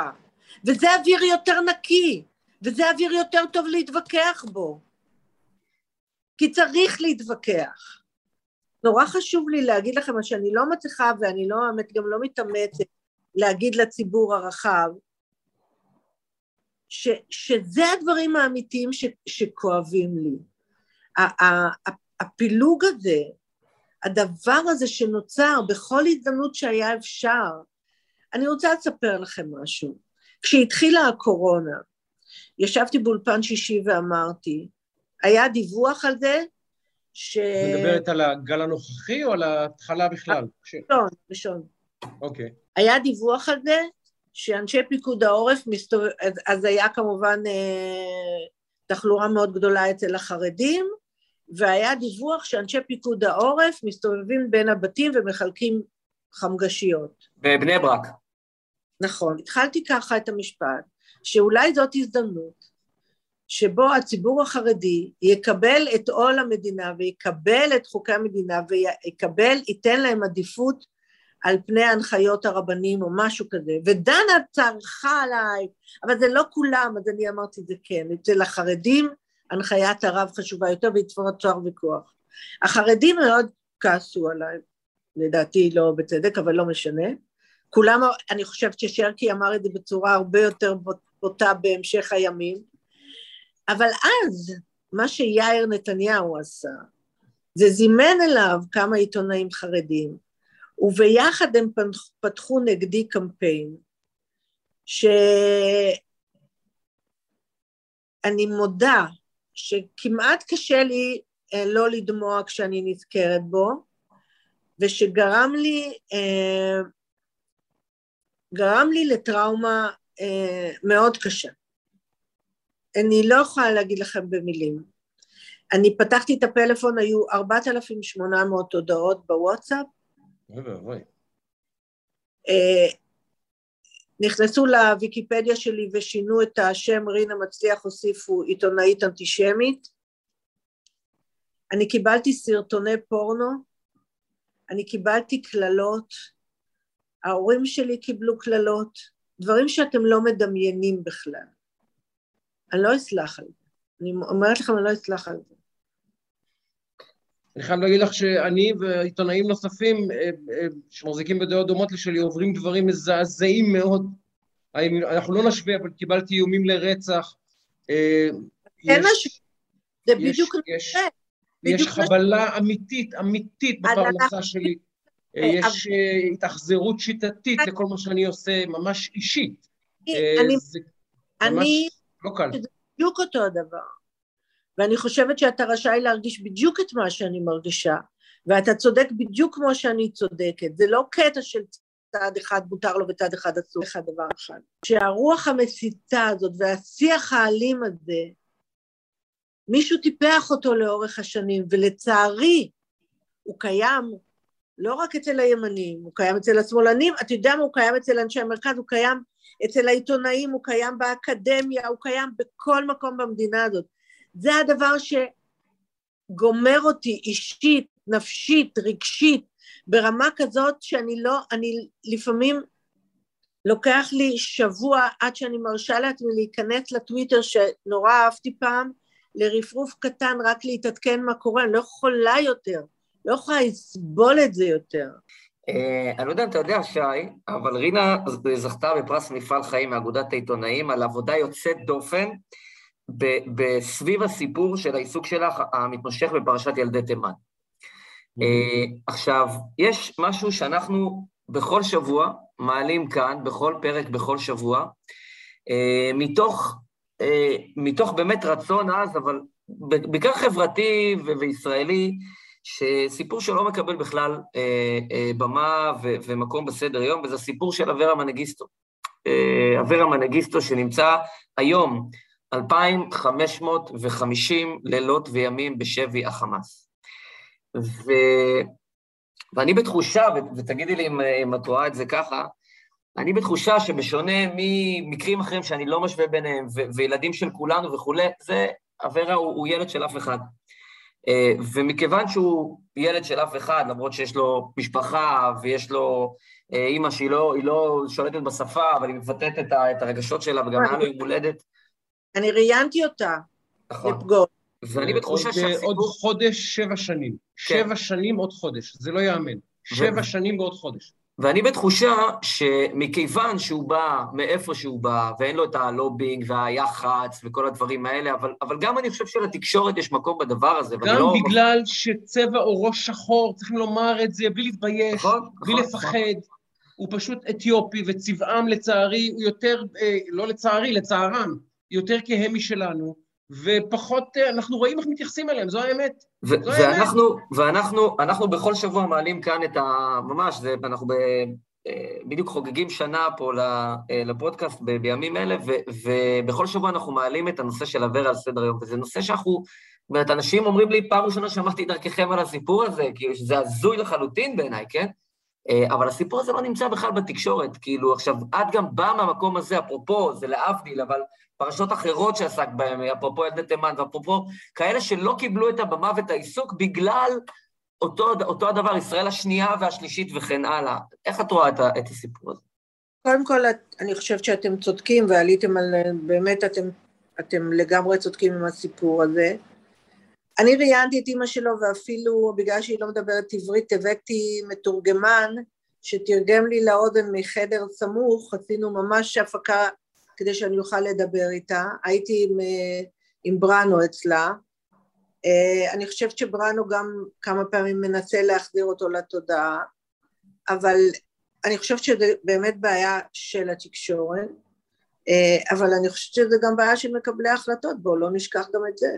אבל אני כן מסכימה, אני גם חושבת שהתקשורת, אה, once היא התמכרה לקורונה, היא לא מוכנה יותר לשמוע משום דבר אחר, בעיניי זה גם טעות, אבל... אה, אני לוקח לדוגמת המקרה של אלחנן טננבאום, שגם היה אזרח כשהוא אה, אה, נחטף, אבל אנחנו יודעים באיזה נסיבות הוא נחטף, ואנחנו יודעים גם אה, מה האיש הזה עשה, הוא היה צריך לחזור לכלא בישראל ולא לחופש, אבל נגיד. ואלחנן טננבאום, אה, אריאל שרון, עליו השלום, אמר, אני לא אתן לאף יהודי להישאר נכון. שם אצל נכון. החיות האלה, והוא עשה הכל כדי לשחררו. בלי קמפיין תקשורתי. לא היה קמפיין, אם כבר היה קמפיין אז בזמנו, זה היה נגד ההסכם להחזיר אותו, אם אתם זוכרים, הייתה נכון, התנגדות. נכון, נכון. אבל בלי זה, שרון החליט, שרון עשה. זה היה חשוב לו. אז אני אומרת, לכן, יש לנו אחריות, אבל בואו לא נשכח שיש גם אחריות לממשלות שהיו פה, לכל הממשלות. הסיפור כסיפור, אני מבין שקשה לתחזק אותו שבע שנים, אבל עדיין יושב אזרח ישראלי, אנחנו לא יודעים אם הוא חי או מת, אנחנו לא יודעים מה מצבו, לא קיבלנו שום אות חיים ממנו מעולם, אין לנו מושג מה קורה עם הבחורצ'יק הזה, אנחנו מבינים שהוא, אה, איך נקרא לזה, אנחנו לא רוצים לפגוע בפרטיותו בשום צורה, כמו שנדב אומר, לא מהחזקים בחברה, גם בהיבטים אחרים של חייו. אה, ואנחנו פשוט אדישים לזה לחלוטין, ואין דרך גם לתקשורת. אני שואל את עצמי גם כעורך הרבה שנים, איך מרימים סיפור כזה עוד פעם ועוד פעם ועוד פעם? איך מעוררים אותו בתודעה? איך, אני לא יודע, אני עכשיו שואל אותך כעיתונאית, איך, איך מציפים סיפור כזה שוב לתודעה הציבורית? אני מסכימה שיש קושי, אבל צריך לנסות להתגבר עליו. תראה, למשל, ההורים של החיילים, הם כל הזמן מארגנים כל מיני אירועים כדי להישאר. ו... ו... והם פחות, אבל, אבל דורש מאיתנו יותר מאמץ, בטוח אי אפשר לעשות על זה כל יום. אני בעצמי ראיינתי את, את הזוג גולדין, אנשים טובים וראויים, ואין לי מילה רעה לומר עליהם, שלוש פעמים לפחות, וראיתי אותם לפחות עשר פעמים באולפנים שונים. אני לא שמעתי, אני, אני מאמין לך במאה אחוז כמובן שראיינתי את אימא של אברה, אבל לא, אני לא יודע איך נראים בני המשפחה, לא ראיתי אותם, אין להם פנים, אין להם שמות, הם שקופים לנו, זו, זו הזוועה, שהם שקופים לנו. הנה, אני לוקחת לתשומת ליבי, ואולי אני אביא לאולפן את אחיו. מעולה, זה... אגב, זה... זה, זה חלק מהעניין, כי הרי הדר ואורון שאול, הדר גולדין עליו השלום, ואורון שאול, חלק מהעובדה שאנחנו, כי יש להם פנים, ויש להורים שלהם פנים, ויש למשפחות שלהם פנים, אז הם מחיים אותם באמצעות הפנים שלהם. ואת אברה, שהוא בחיים אגב, בניגוד לשניהם המנוחים, שכבר לא איתנו לצערי, הוא בחיים, ואין לו פנים אפילו, זה הזוועה. וזה כל כך מעציב, ואני משוכנע שזה יושב רק על רקע היותו, לצערי, ממוצא אתיופי ושחום עור, לצערי הרב. אני, אין לי שום הסבר אחר. אמרת, אתה כעורך, אה, אתה יודע שהתקשורת, היא צריכה עוגנים, היא צריכה להיאחד במשהו כדי לטפל במשהו שאין בו חדשות, בו אין חדשות. אה, אתה יודע, עם גלעד שליט, זו הייתה ההצלחה שלהם, שהם הצליחו לתחזק את המאבק שלהם בתקשורת כל הזמן. למרות שעם גלעד גם, אפרופו אה, עודד, ואם אני לא טועה, גם את בזמנו, גם כאילו בשש, כל, היה סופרים את הימים וכולי, הייתה איזו פלטפורמה שכאילו גם כשלא כן. קרה... סופר את הימים, בסוף זה הופך להיות כמעט כמו תחזית מזג האוויר, זה עובר על יד האוזן. זה, זה כמו רון ארד, שבמידה מסוימת כבר ויתרנו, ויתרנו על הסיפור של רון ארד. אנחנו הרי לא קיבלנו תשובה סופית לגבי גורלו. יכול להיות שגורמי המודיעין יודעים ולא יכולים לומר, אבל לא קיבלנו תשובה כציבור באמת מה קרה לטייס הזה, לנווט הזה יותר נכון, ו- וזהו, ולמעשה לדעתי הוא ירד מסדר היום של התודעה הישראלית. זה גם בגלל שהממשלה בזמנו, יותר נכון רבין, ביקש מהמשפחה להוריד פרופיל, כי זה יפריע למהלכים, מה שהיה כנראה טעות. בעניין אחר, אנחנו כשקבענו את הרעיון, זה היה, את השיחה בינינו בעצם, קבענו אותה לפני המשחק ביום אה, ראשון, אז אני לא ידעתי שאני אהיה פה בצד המפסיד, אז... אה, אה זה נכון, נגד באר שבע, היא באר שבע, כן. נכון, שכחתי, לא נכון. הבאתי את הצעיף. איפה הצעיף? אנחנו חיכינו לצעיף. עכשיו, אני גם, אה, לצערי, מחלל שבת סדרתי, אין מה לעשות, וגם מבוגר מנדב בכמה שנים טובות, ואני זכיתי לשמוע אותך ככתבת אה, קווים בשירים ושערים. לא, לא, לא. לא אמרת את זה עכשיו, לא אמרת שדרת קווים, אני הייתי שדרת ראשית. שדרת ראשית, סליחה, סליחה. לצד, כמובן, כל, כל, כל השמות הגדולים, רמי יצהר ודני דבורין, וכל החבורה, ו... ו מאיר איינשטיין עליו השלום, ובני פייסיק, וייבדל לחיים ארוכים, וכל, וכולי וכולי, והיא, רינה, ואלייך רינה בבאר שבע, רינה אם כן באצטדיון טרנר. לא טרנר, וסרמיל. וסרמיל. היא בווסרמיל, וסרמיל, נכון, סליחה, היא בווסרמיל. אז התחלת מאהבה לכדורגל או התגלגלת לשם? איך זה קרה? זהו, זו טעות שכולם... אני התחלתי ככתבת בריאות, לא התחלתי ככתבת... אה, hmm. והתחלתי, אחרי כמה שנים ברדיו, אמרתי, בוא, אני... אני אוהבת רדיו, אני עושה שידורים חיים, אני אוהבת לשדר חי, ו... אז הלכתי למנהלים ואמרתי להם, מה דעתכם שאני אשדר? אמרו לי, אחלה.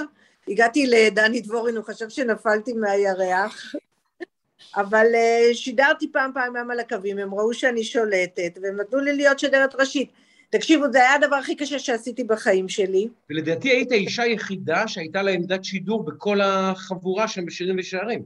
אז ומאז ועד היום. נכון?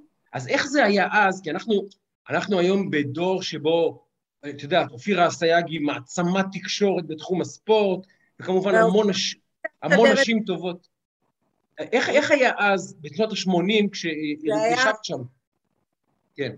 זה היה כיף, קודם כל. קודם כל זה כיף לשדר כדורגל, בוא, אין דבר יותר כיף מזה. אה, אין, אין דבר יותר כיף מזה. אין, לשדר בשידור חי שער של מלמיליאן זה למות. יאללה. זה, זה, זה, וכשעוברים אליך עם הגול, עם, עם האות הזה של הגול עוברים אליך כשיש שער במגרש שלך, זה... לא רוצה להשתמש פה במילה, אבל זה זה. כן. זה הדבר הזה.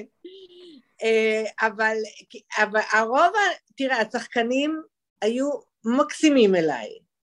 האוהדים קצת פחות, כאילו, היו לפעמים צעות, וגם בתקופה הזאת כולם היו עם רדיו במגרש, אז הם היו שומעים נכון. אותי מה אני נכון. מי שהיו מגעילים, הכי מגעילים כמובן, זה היה הקולגות שלי, לא ברדיו אגב. וכך קרה שמעריב אה, היו עושים כל יום ראשון מדור שנקרא קול רינה, שבו הם היו מצטטים את כל הטעויות שעשיתי בשידור. Mm. זה הדבר הכי מגעיל שיש. ואחים שלי אמרו לי, די, תעזבי את זה, מה את צריכה את זה? את כאילו, את כתבת בקול ישראל, יש לך את כל השבוע. את אז בשנות ה-20 לחייך? מה, מה, מה בערך ה... 30. 30, אוקיי. ואני לא הסכמתי לעזוב, כי uh, עזבתי רק כשכבר עברתי לטלוויזיה, ובטלוויזיה החלטתי לא להמשיך. כי אמרתי, אם אני אעזוב עכשיו אני אראה קוריוז, ואני אגרום יותר נזק מתועלת, ואני רוצה להתמיד כדי להוכיח שזה אפשר, ו, ואפשר, שאישה יכולה לעשות את זה. ו, ויום אחד, כמה שנים טובות אחרי, הייתי במשחק של הנבחרת באיצטדיון רמת גן, ופתאום מישהו מאחוריי עושה לי ככה על הכתף, ואני מסתובבת, הוא אומר לי, באתי לבקש סליחה. אז אמרתי, על מה? אז הוא אמר, את זוכרת את המדור הזה, קול רינה וזה? אמרתי, ברור. אה, אז אני כתבתי אותו ובאתי להתנצל. אמרתי לו, סבבה, אני סולחת, אבל זה היה נורא מעליב. ואני אגלה לכם מה היו עיקר הטעויות שלי, לא בתיאור המהלכים או בהבנה של הכדורגל.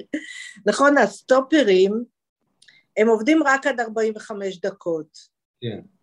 אז אתה מפעיל כל מחצית את הסטופר, ואז, ואז הגול נכנס בדקה ה-12 של המחצית השנייה, ואז אתה צריך לחשב מהר, mm-hmm. 45 ועוד 12, תמיד הייתי נופלת בזה. זה בעיקר היו הטעויות שלי. אבל את יודעת, אחרי הכדורגל את עוברת... אה, אה, רגע, אבל עוד, רגע, אבל עוד בכדורגל אוקיי. אני סקרן, אני סקרן, כי את עוקבת אחרי הפועל באר שבע, את אוהדת של הקבוצה נגיד, נכון? כאילו, אני לא טועה. ברור, מה, ברור. לא, נגיד, את צופה במשחקים בטלוויזיה, כן? ברור. לא רק של, אה, כן, אני צופה... אנחנו משפחה כזאת של כדורגל גם, אז כאילו, אני עם האחים שלי, עם האחיינים שלי, יש לנו קבוצת וואטסאפ של המשפחה רק של כדורגל, אנחנו, יש לנו במשפחה גם אוהדי הפועל תל אביב, אז יש לנו קבוצות וואטסאפ נפרדות לשתי הקבוצות. אה, אבל אה, כן, ברור, אני הייתי הולכת למשחקים. אה, רינה, רינה, הם צריכים לעבור לטלגרם או למשהו אחר. הפועל, צריכים, הפועל תל אביב צריכים להיות באיזה ערוץ, ערוץ תקשורת שלהם, לא יודע מהו, אבל אחר. אנחנו לא רוצים שיהיו אפילו בוואטסאפ. אני אומר, יש לי הרבה חברים מאוד... ערוץ הביוב. מה שהם רוצים, רק... תדע לך שיש הרבה ממשקים בין אוהדי בית"ר לאוהדי הפועל באר שבע, יש הרבה דברים שמשיקים והיסטורית, וגם היו תמיד חברויות, ותמיד היו זה. יש גם אוהדי באר שבע, שתדעי לך שהקבוצה השנייה שהם אוהדים זה בית"ר, אבל הפועל תל אביב ובית"ר ירושלים זה כאילו שמן ומים.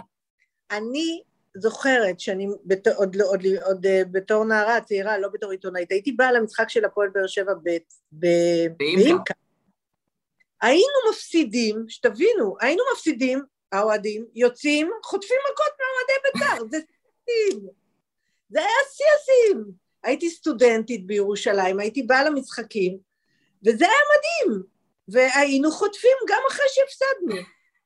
אז אל תגיד לי, אין, אין, שום, אין שום זה בין אוהדי... הבנתי, הבנתי, אבל לא היה פנדל, את יודעת שלא היה שם פנדל בזה.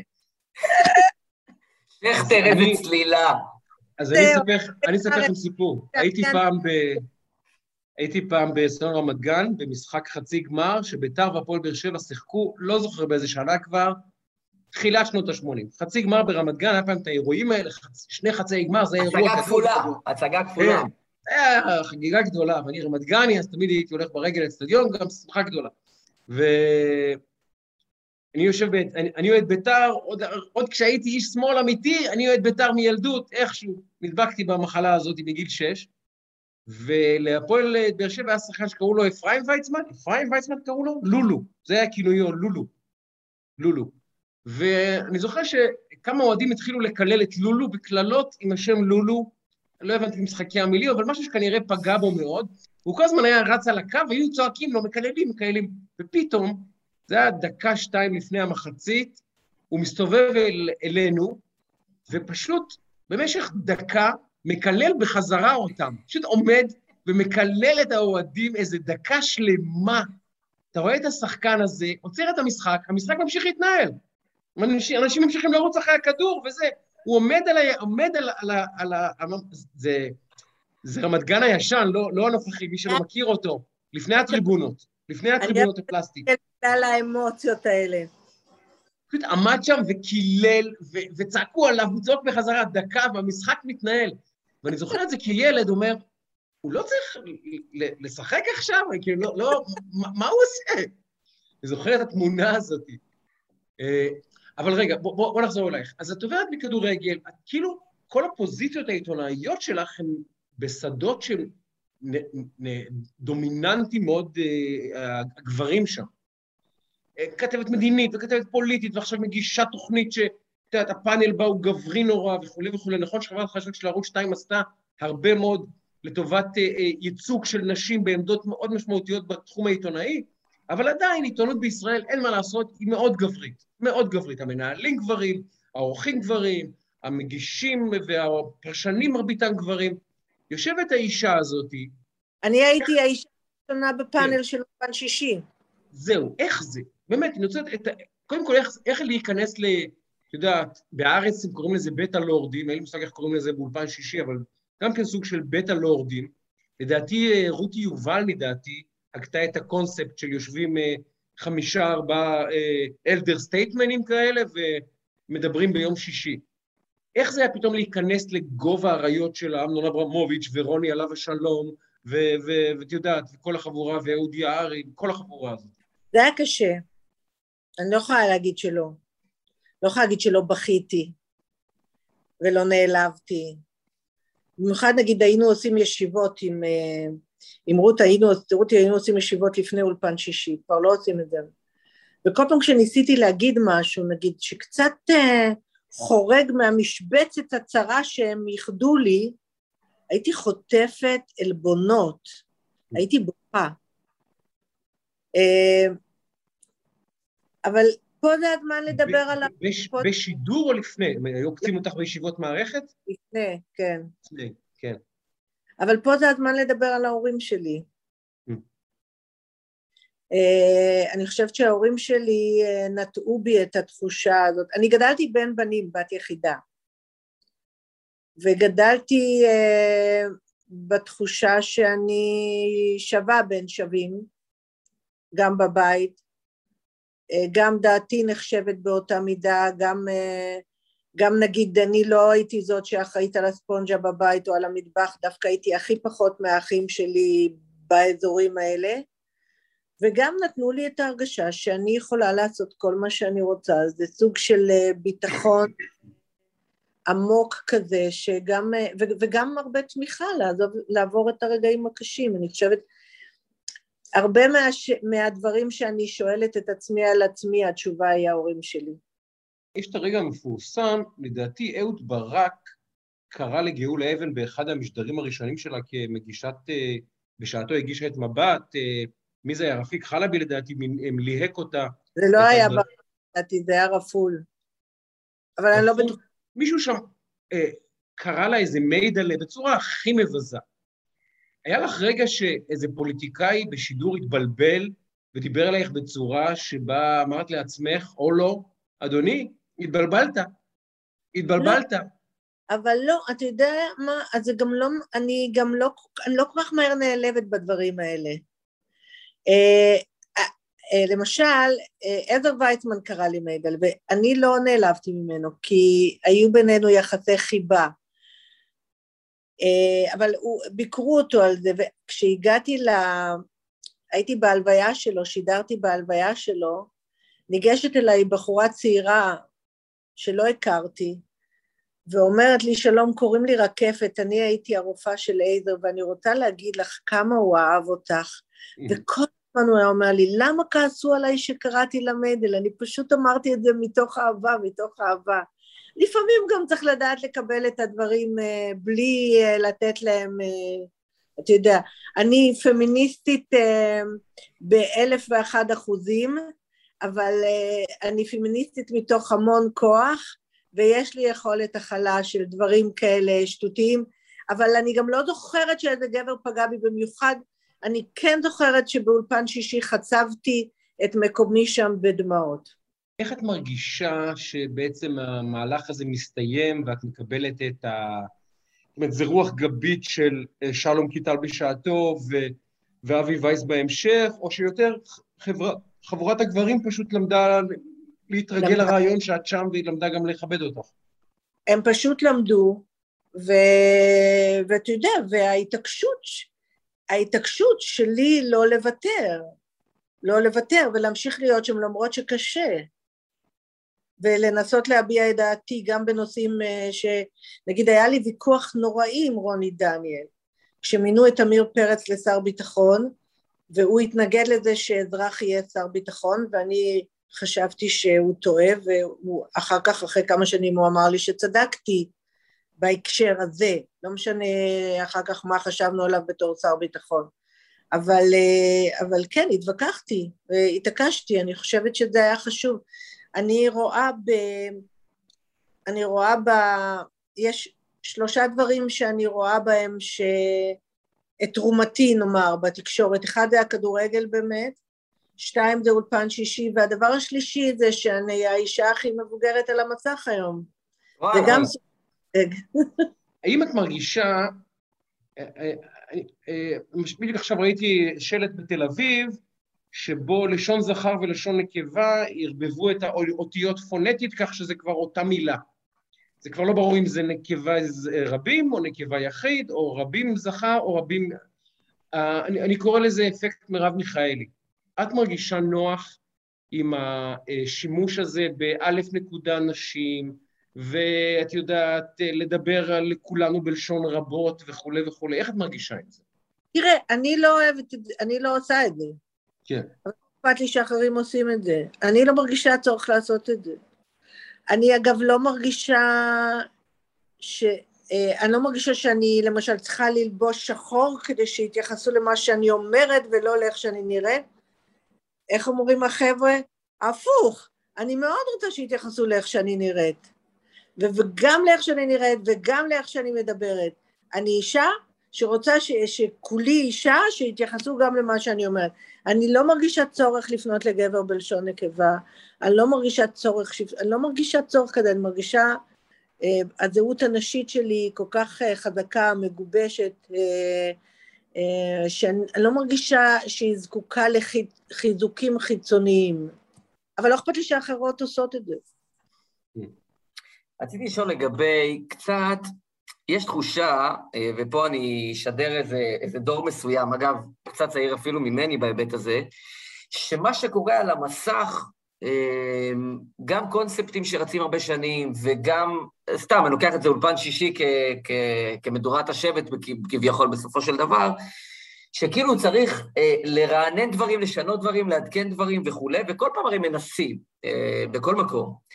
ואני סקרן לשמוע, באמת כמישהי שהיא מותג בחברת החדשות אה, המרכזית של ישראל, איך את רואה, אפרופו שאנחנו לקראת אה, ראש השנה ושנה חדשה, את האתגרים מבחינת החיבור בין התקשורת בסוף לחברה. כי יש הרבה פעמים תחושה, שי נגע בזה בהתחלה, של פער מאוד גדול בין מה שאנשים לפעמים מרגישים, חושבים, לבין מה שהם רואים בטלוויזיה, לא רק בימין-שמאל, אלא גם לפעמים מהתיווך ודרך השיח. הרבה פעמים אנחנו רואים שיח של תגרנות ורעש וקרחנות ובלאגן, אני קורא לזה שיח יציע עיתונות, אפרופו את מבינה בדיוק למה אני מתכוון, שיח יציע עיתונות.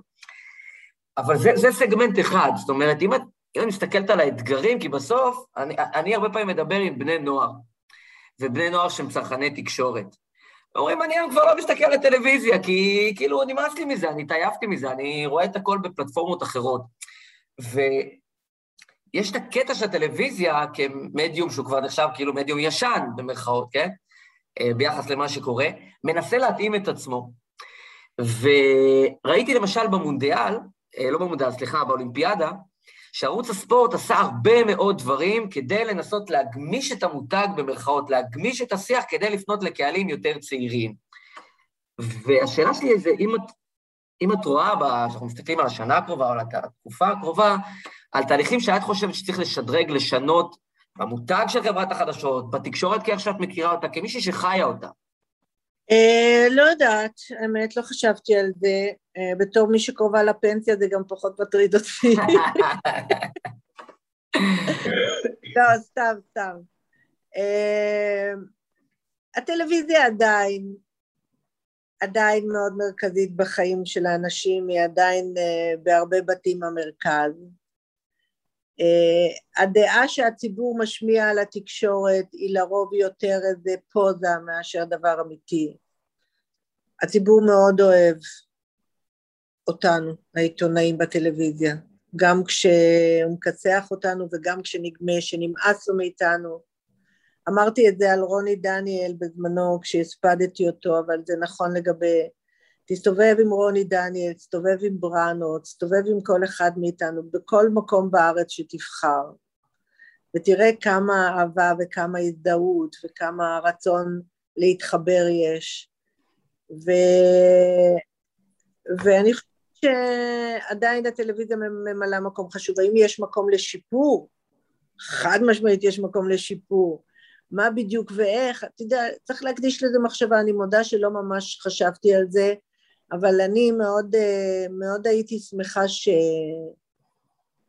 שתהיה אה, יותר הפנמה בציבור שהתפקיד של התקשורת הוא ביקורת, זאת אומרת, זה, זה כמו, כמו לכל אחד יש תפקיד, הכנסת מחוקקת, הממשלה מבצעת, בית המשפט שופט והתקשורת מבקרת, כלומר זה, התקשורת זה, זה המהות שלה, זה לא פתאום היא החליטה שהיא רוצה לבקר את, את ראש הממשלה, זה התפקיד שלה, ראש הממשלה רוצה להאדיר את השם שלו, סבבה, ראש הממשלה יש לו כוח, סבבה, הוא משתמש בו, והכוח שלנו זה לעמוד על המשמר ולבקר כל פעם שמשהו לא בסדר. תראי, היחסים של, ה... היחסים של הציבור עם התקשורת הם uh, מורכבים עוד לפני עידן נתניהו, שנינו מספיק uh, מבוגרים, אני מבוגר יותר מכולכם, לוקח את הקרדיט, גם אם זה לא נכון מתמטית, uh, לוקח את זה לעצמי. אבל אני, אני, אני אומרת לך שהתקשורת... אבל אם את זוכרת אפילו את אמיר אמיר עליו ושלום, לא, לא, לא. אפילו הוא כן. כותב את המאמר המפורסם אה, שקט, אה, שקט יורים, נכון? נכון, אה, נכון. זה בשנות ה-80 עוד כותבים. נכון, אבל למרות הרוח שקיימת עכשיו שהיא יותר בוטה, עדיין הציבור אוהב את... בסוף, בסוף, שי, תראה, בסוף האזרח הישראלי יודע שבסוף הוא יודע שאם הוא צריך עזרה, הוא מתקשר לרינה ומתקשר לעיתונאי ואומר, תקשיב, עשו לי, שתו לי, גנבו לי, תעזרי לי, הבן שלי, הבת שלי, כרמלה, הם יודעים את זה בסוף. אני אראה לך את הפלאפון שלי, את האינסטגרם שלי. גם אצלי, גם אצלי, עשרות פניות, באמת, ברור, מהמון אנשים, המון אבל, אנשים. מה זה אומר? שהם מאמינים לנו.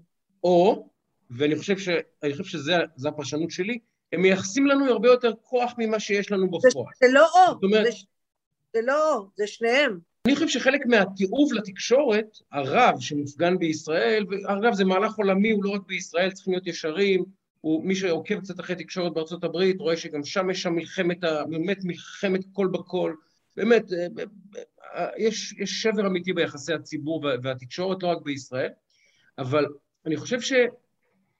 כולם מייחסים לתקשורת הרבה יותר כוח ממה שיש לה. הרבה אני... יותר כוח ממה ש... והראיה לכך היא, אגב, אחת הראיות לכך היא, שאתה רואה אנשים, זה, זה חידה שמרתקת אותי. אני עכשיו, מי הסתם, יש לי הרבה מאוד אנשים ברשתות החברתיות שהם אנשי ימין, והם יום-יום כותבים יונית כזאת, ורינה כזאת, והוא כזה, והיא כזה, וכולי וכולי וכולי וכולי. ואני מסתכל במקביל את הטבלאות הרייטינג, רייטינג יציב, איתן, גבוה, לפעמים אפילו גבוה מאי פעם. ואני אומר, זה קצת אנומליה. יושבים ומקטרים יום, יום, יום, יום, יום, יום, שעה, שעה, וגם צופים, ובמקביל, התקשורת, כפי שאת אומרת, מבקרת, זה תפקידה לבקר את ראש הממשלה, לצורך העניין עכשיו נתניהו, ובשעתו נתניהו, ונתניהו ממשיך להיבחר, פעם אחר פעם אחר פעם אחר פעם. מה המסקנה הלוגית? לא צריכים להיות אה, אה, אה, פרופסור, לתקשורת אין כזה כוח. אין כזה כוח להשפיע. היא יכולה להרגיז, אבל לא להשפיע. כשהייתה לי עוד סבלנות לתת הרצאות, זה היה נושא ההרצאה שלי. שמה? שהתקשורת לא כל כך משפיעה. זו האמת העצובה. אנחנו אוהבים להרגיש חשובים. אני, אני חולק עליכם. וזה היה משפט הפתיחה של ההרצאה. זאת הייתה ההרצאה שלי, אשכרה, אחד לאחד, זאת הייתה ההרצאה שלי. אבל אני למדתי גם אה, תקשורת באוניברסיטת תואר שני. ולמדתי מחקרים, באמת חקרו אנשים, מה הם מושפעים, מה משפיע, אני, אני יודעת כמה התקשורת לא משפיעה, בוודאי ובוודאי בשינוי עמדות, היא לא משפיעה, ואני מסבירה להם ואני מביאה מחקרים וזה וזה וזה, ואף פעם לא הצלחתי לשכנע, אבל... אני, אני, אני חולק עליכם לגבי ההשפעה של התקשורת, אני, אני... שינוי עמדות זה באמת סיפור מורכב. אז ניצחנו. אז זה, זה, זה, באמת, אה, זה, זה באמת אירוע, כאילו, כי יש פה באמת אנומליה, אי אפשר להסביר אותה, זה, זה, זה פסיכולוגיה לא, לא, לא ברורה עד הקצה באירוע הזה. אבל אני רוצה, שייקה, אולי איזה כמה קצרות, לפני שנשחרר את, אה, את רינה, אולי כמה קצרות. אני סקרן על איזו תגובה דווקא פוזיטיבית מקסימה שקיבלת, וגם על איזה פוליטיקאי או מישהו שאת מאוד מאוד אהבת לראיין, או אוהבת לראיין, איזה כזה, כאילו מישהו שאת אומרת, הוא בא לי, כאילו אני נהנית לראיין אותו, אני נהנית ל... לעשות איתו איזושהי שיחה כזו או אחרת. מה, עכשיו מהפוליטיקאים כאילו? בכלל. לא, בכלל. מישהו שאת אומרת, תמיד אה, כשהוא התיישב באולפן, היה לי- נחמד, היה לי מעניין. אני עכשיו בפאזה שאני אני מעבירה את עצמי מתחום התקשורת לתחום התרבות. נגיד, לא מזמן ראיינתי את שלום חנוך והיה לי ממש כיף איתו. וזה עכשיו, ההנאות שלי עכשיו הם שם. אבל בפוליטיקה, אחד הפוליטיקאים שאני הכי אוהבת עכשיו לראיין זה דוד ביטן. Mm, אני אוהבת כי אני מאמינה לו, כי הוא אומר לי באמת, כאילו אני אף פעם לא חושדת בו שהוא, אה, מח... לא יודעת, אני אוהבת לדבר איתו, והוא גם מצחיק מאוד, יש לו חוש הומור. נכון. דוד- דוד כן. ביטן הוא סטנדאפיסט מבוזבז. בוודאות, אני לא צוחק, אם הוא היה עובד על זה, הוא היה ממלא אולמות, הוא אדם נורא מצחיק. יש לו את ה- יש לו את זה. שבוע התוכניות היו נלחמות עליו, שתבין, מי ראשון משיג אותו. ואנחנו יודעים שהחבר'ה אצלך אה, תחרותיים, מה שנקרא. וואו, כן. כן, כי אני פחות, מזל שהם כאלה. מזל. תגידי, ואז, אז, אז זה פוליטיקאי, וכאילו זה, ו, ותגובה מגניבה שקיבלת, תגובה לא צפויה שקיבלת, משהו שכאילו לא ראית את זה מגיע וזה...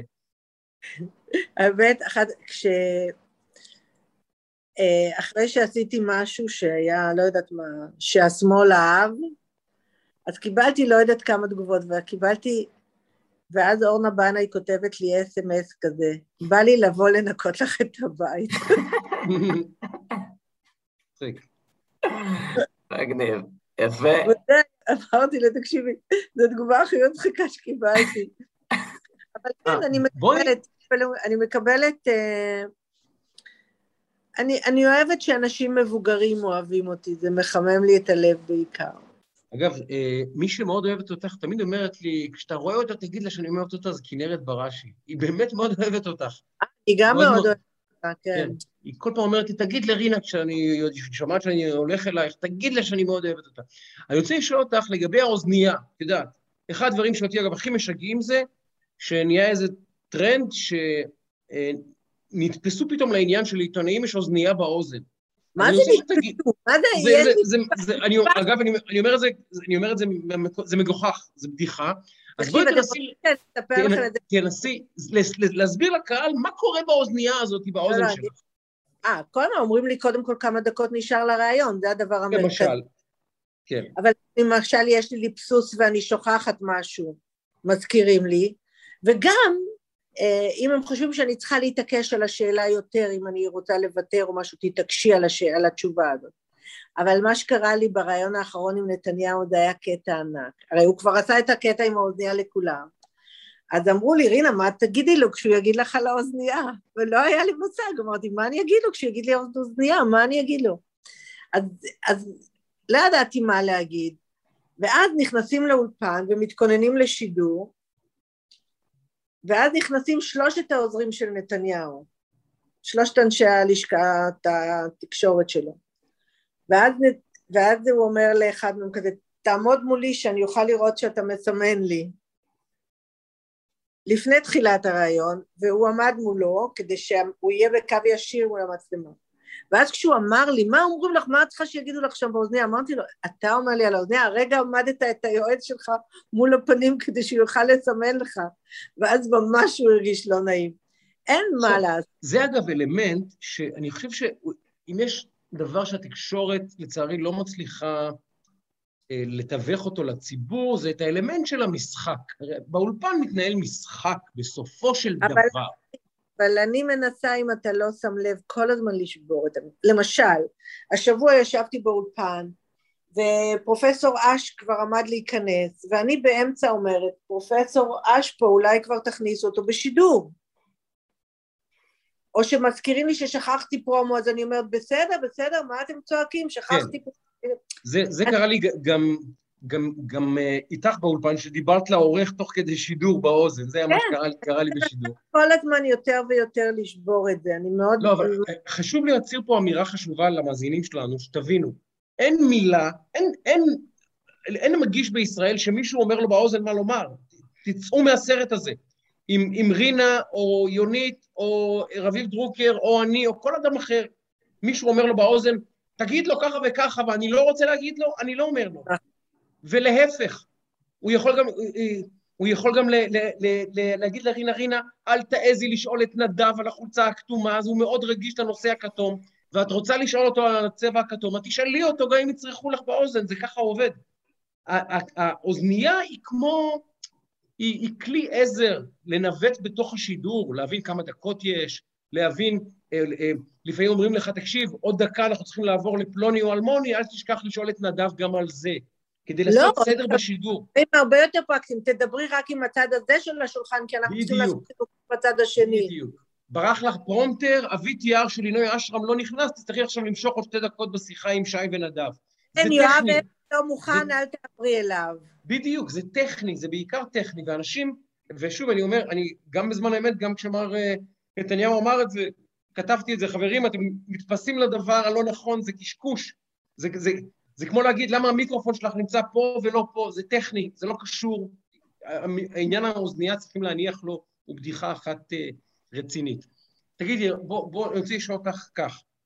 אה, לא נדבר על גיל, אבל איך את, בוא נגיד, רינה מצליח, היום אנחנו 21, בשנת 2031, איפה את רוצה לראות את עצמך? 31. 2031, כן, עשר שנים מהיום. עשר שנים? כן. אני רוצה אה, להיות יוצרת, אני רוצה לכתוב, mm. אני רוצה להיות בתיאטרון, mm. אני רוצה להיות בקולנוע. מה את עושה רוצה... כדי לקדם את זה? אני, אה, חמוד, אני עשיתי אודישן השבוע. וואלה. למה? לא ידעתי, תעדכני. אתם לא מבינים איזה בושה. עשיתי אודישן ולא, ולא נתנו לי תשובה עוד. למה אבל? לתפקיד בסדרה של הוט. די. רגע, רגע, תגידי לי מי היוצר, אני, אני אסגור לך את הפינה, אני, אני חזק ב, ב, בקהילת היוצרים, הייתי חזק. אני אגיד לך, לא, אבל תקשיב, אני מתקשרת, אתה לא מבין, אני אומרת, מה עם האודישן שלי? לא, הוא חלה בקורונה, ואיזה בושות, אני כמו, אתה יודע, כמו עונת השחקניות... אה, לא, הייתי אצל מורה למשחק, הכנתי אודישן רציני. די, לא... מה, ותפקיד תפקיד או תפקיד אה, אורח כזה? כבר תפקיד במחזה של הבימה בעונה הבאה. מה את אומרת? מגניב. תקשיבי, אני, ליהקו אותי לשלוש או ארבע סדרות, תמיד באותו תפקיד, שזה עצמי עם שם אחר. לא, אני לא תמיד. לא רוצה... אז גם אני אמרתי, תנו לי משהו אחר, תביאו, אני רוצה להוכיח לכם שיש לי יכולות משחק מגוונות, אמרו לא, לא. תזכור את גבולותיך. את תצטרכי לשבור את הסטריאוטיפ, רינה, תצטרכי לצאת לא, לזה. תמיד שחקנית ראשית בבית ספר, אני רוצה לחזור לזה. אה, רן אשל שלנו, רני, בבקשה, אז בוא, תצטרף לשיחה. הנה רני, רני הוא בעצם העורך שלנו ומי שמנהל את הפוד בפועל. אה, שלום, רני. אצלנו זה אין לנו אוזנייה, אנחנו תוך, כדי אני שולח להם וואטסאפים, מה קורה, מה קורה, כזה. זה באירוע הפוד. אבל יש לי שאלה אלייך, רינה. שכאילו אפרופו הלכת, לה, אמרת שכאילו הכי נהנית אה, לראיין את שלום חנוך. וכאילו אני סתם מסתכל, אני חושב כאילו האם את מסתכלת על אופירה, בתור דוגמה, את אומנם התחלת הרבה לפני אופירה, אבל אופירה נגיד התחילה גם כן מעולם הספורט, ונכנסה דרך עולם הספורט לכל בית, אבל ב... בלייט. אופירה גם מבאר שבע, לא? כן, כן. אופירה מבאר שבע במקור גם. מבאר שבע או מדימונה? מדימונה. היא מדימונה. לא משנה, אני רק מסתכל, כאילו, האם היית אומרת, בואנה, אולי הייתי צריכה, הייתי רוצה ללכת ליותר לעולם יותר אה, רך. לא, קודם כל, אופירה התחילה בכדורגל ואני לא, שוב, אני נאלצת לתקן אתכם, אני לא התחלתי, אני, החלום שלי היה עיתונאית, הכדורגל זה בא לי בדרך אגב, כאילו, כשפתאום גיליתי שזה נחמד לעשות את זה. לא, אני באמת רוצה להגיד לכם, אני מאוד גאה בקריירה שלי. אני, אני באמת הייתי ילדה קטנה שהגיעה לירושלים אחרי הצבא והתחילה ללמוד באוניברסיטה ובעשר אצבעות רחוק מהמשפחה ורחוק מה, מהיכולות שהיו לי בבאר שבע כי המשפחה שלי הייתה מאוד אה, שם מוכרת. בניתי לי קריירה בעשר אצבעות. שהיא הייתה החלום שלי בעצם. אני עשיתי קריירה שהייתה הגשמת חלום, אני, אני אוהבת כל רגע בה וכל שלב בה, ואני אוהבת את הדמעות, ואני אוהבת את הקשיים, ואני אוהבת את השמחות, ואני אוהבת את ההישגים, ואני מתבוננת אה, לאחור ב... בתחושה של, אה, אני לא רוצה להגיד סיפוק, כי זה נשמע כמו, כמו זקנים באהבה. ממש באהבה. וזה, וזה רק, זאת רק קריירה ראשונה, כי עכשיו את אה, עובדת כבר על הקריירה... עכשיו זה פגוש זה החלטורה. גדול. לא, אג, אגב, שוחחתי עם אושרת קוטלר, שפרסמה את ספרה החמישי. או הרי חמישי? חמישי? איזה הנה, אושרת מצליחה, כתבה כבר חמישה ספרים, אולי גם לך מחכה, אה, אה, כמו שאמרת, את רוצה ליצור, אולי גם את צריכה, את יודעת, לגשת למקלדת. יש לי יותר מדי יראה מהמילה הכתובה. Mm. אני מנסה דברים אחרים. זאת ה... זה הדבר שבעיניי הכי נשגב, זה הכתיבה, ולכן אני כל כך... אה, יש לי באמת יראה מהכתיבה. אני, אני, אני כל כך אוהבת את זה, אני כל כך רוצה את זה, שאני משוקתקת כשאני רוצה לעשות את זה. אבל אולי פעם, לא יודעת. את, את קוראת, בזמנו היה את הטקס, ואולי נשחרר אותך בזה, היה את הטקס של יום שישי מגיע, צריכים לקרוא נחום ברנע, צריכים לקרוא אה, יוסי ורטר, צריכים לקרוא בן כספית, צריכים לקרוא יואל מרקוס, היו הרבה שמות גדולים של... היה מין כזה, מין ממש אה, כזה סט-ליסט, של יום שישי מגיע, יש לקרוא עשרה אנשים, שמונה אנשים, דורון רוזנבלום, כל אחד והקוראים שלו. יש לך את זה עוד ביום שישי? הייתה את הערימה הזאת מגיעה ביום שישי, וזה היה עונג שבת. בגדול כן. בגדול כן, אני עדיין מנויה על שלושת העיתונים, אבל יותר ויותר אני שמה לב שאני הולכת לפתור את התשבץ קודם, ואז, ואז גלריה של הארץ, ואז מוסף הספרי, התרבות של הארץ, ואני מוצאת את עצמי, אני, אתה יודע, זה נורא מצחיק שאתה שואל אותי את זה, כי אמרתי לחברה שלי לפני יומיים, שזו היה פעם ראשונה השבוע, זרקתי את התוספת האדומה בלי לפתוח אותה. תקשיבו וואו, טוב. וואו. זרקתי את התוספת האדומה בלי לפתוח אותה. זה אין דברים כאלה, וזה השבוע קרה פעם ראשונה בחיים. וזה, וזה מדהים, כי אני זוכר את עצמי, אני הרי, בניגוד אלייך, התפרנסתי מעיתונות, הרבה, עיתונות כתובה כלומר, הרבה שנים, וגם ערכתי מוספים שהם נחשבים, ו... עבדתי עם עיתונאים מאוד כותבים הכי טובים בארץ, ואני היום, כבר חמש-שש שנים, הפסקתי את כל המנויים, ואני עובד ברדיו ביום שישי, ויש שם ערימה של עיתונים, ואני אפילו לא מסתכל עליהם. לא מסתכל אפילו, לא מעניין לא, אותי. לא שם, אני לא שם. אבל הנה, השבוע אני אומרת לך, באמת, אני אפילו לא צריכה להיזכר למי אמרתי את זה, אז הוא הרגיע אותי ואמר לי, השבוע זה לא היה כזה מעניין. למי אמרתי את זה? אמרתי, השבוע פעם ראשונה זרקתי את התוספת האדומה בלי לפתוח אותה, זה לא... אה, אמרתי את זה לרון ירון, נדמה לי. נדב, אתה גם שומר שבת מן הסתם. אתה קורא עיתונים בשבת? אני רציתי להגיד... לגמרי כן, אני רציתי להגיד ש... רציתי להגיד, רואים שאתם לא שומרי שבת. טוב, לא, כי אני אומר, אם כבר לקרוא, אז תקרא ספרים, תקלו, בשביל זה אספתי כל כך הרבה ספרים, שיהיה מה לקרוא. אני, אני למה לקרוא עיתונות? בלי לפגוע חס ושלום. אני קורא, אני קורא את העיתונים, אני קורא בסוף שבוע, אני משתדל לקרוא כמה שיותר האמת עיתונים, אה, כי באמת במהלך השבוע הזה, בשעות כאילו ממש ממש מוקדמות בבוקר, שאני כזה מרפרף למה שרלוונטי אליי ולפעילויות שאני מתעסק בהן, אבל אה, אני דווקא ממש קורא בסוף שבוע, ואני חייב להגיד שדווקא אני גם קורא דברים מגניבים, וגם מקור ראשון יכול להיות מעניין, וגם במעריב יש דברים, כותבים מעניינים, כאילו, דווקא יש. בעיניי לפחות. תגיד, אבל... עכשיו, חזר, עכשיו חזרתי מחו"ל עם הבת שלי, ופתאום הבנתי מה הפריע לי בכניסה לטיסה, טסנו בחזרה עם אל על. ולא חילקו עיתון. לא חילקו?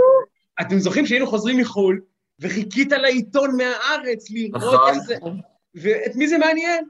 את מי זה מעניין בכלל? עזוב, כשאתה כתב תחום, גם תראה עד כמה לא היינו מחוברים. אתה לוקח את העיתון ביד רועדת שלא פספסת משהו בתחום נכון, שלך. נכון. וואי, זה היסטרי, זה היה. לא תקבל בראש מהעורך של למה זה במקום האחר אצל היריבים. אני הרי, תקשיבו, אני שנים, למה העבודה ככתב כל כך מתישה? שנים אני רגילה לפתוח את הדלת ולהציץ על הכותרת, אם זה לא משהו מהתחום שלי שפספסתי. שנים ככה הייתי מתחילה את היום. מהפחד. זה לא נורמלי. כן. אגב, הקטע הזה של עיתונאים שקודם מצייצים בטוויטר, ורק שלוש שעות אחרי זה מדווחים במהדורה, איך את איתו? תקשיב, אני לא יודעת, הכל, אה, הכל מאוד השתנה, בוא. אתה מצייץ בטוויטר בשביל שיקחו את זה ל-N12 בצורה יותר מהירה וככה זה מתגלגל, בוא, אין כבר אה, חוקים. אבל אני כבר לא שם, כי זה עניין של הכתבות ואני כבר לא שם.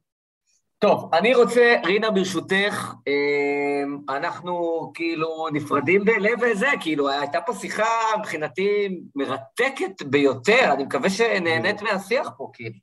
מאוד נהניתי. ושיחה מאוד. גם, כן, מהנה מאוד, הייתה מהנה. לגמרי, ורק רק בעיה אחת הייתה, שאני תכננתי שהשיחה הזאת תהיה אחרי ניצחון של בית"ר, וזה לא קרה הפעם, אז... איי, איי, איי, זה גם לא יקרה. רשמתי. רשמתי. אנחנו צריכים לסגור את המעגל. בוא, תן ליהנות, מי יודע מה יהיה בהמשך העונה, תן ליהנות מהמשחק הזה. זה גם נכון. אנחנו צריכים לסגור את המעגל ולשבת פעם אחת שנינו באותו אולפן עם רינה, כדי לסגור את המעגל ממש. יאללה, בשנייה שנדב יכול לבוא, הוא מוזמן. בשמחה, בשמחה רבה ואני אבוא. אז, אז רינה, תודה רבה רבה רבה על הזמן. תודה לכם. ואני אגיד משהו למאזינות ולמאזינים שלנו, אני אומר לך, חלק גדול מהם אנשי ימין. אני רוצה שתראו, מאחורי הפרסונות התקשורתיות, מאחורי הפרצופים שאתם רואים על המסכים, מאחורי הדעות שנאמרות, יש בני אדם, אנשים, אנשים, אנשים אמיתיים, שיש להם חלומות וחשקים ופחדים וזיכרונות וטראומות, ורגעים שהם בחרו, ורגעים שהעליבו אותם, ורגעים שהשפילו אותם, ורגעים שהם נפגעו עד עמקי נשמתם, ורגעים שמצחיקים אותם, ורגעים שמבזים אותם. בני אדם. אז תנסו להפריד לרגע את הדימוי, אה, אה, אה, לא דימוי, הרי אנשים הופכים להיות סטיקרים, אתה כבר לא רואה בן אדם, אתה רואה מדבקה שקוראים לה רינה מצליח, ואתה מפסיק לראות את האדם. תנסו להסתכל, להוריד את המדבקה ולראות את הבן אדם מעבר, גם עם דעותיו, אמירותיו, ואפילו דברים שהוא אמר או עשה פעם מאוד מאוד הכעיסו אתכם, תזכרו, זה עדיין בסופו של דבר בן אדם. וגם רינה מצליח, בטח נדהמתם לגלות, היא בן אדם. זהו. וואו, זה, אני בן אדם, זו המחמאה הכי גדולה שקיבלתי. נכון? בן אדם, היא גם בן אדם, כמו כולנו, בשר ודם. נכון, נכון. כשהגשם יורד היא נרטבת, היא לא שונה. חברים, היה לי מאוד אה, כיף איתכם. גם לנו. וניפגש. לגמרי. לגמרי. תודה רבה, רינה, תודה רבה. שנה טובה, רינה. שנה טובה.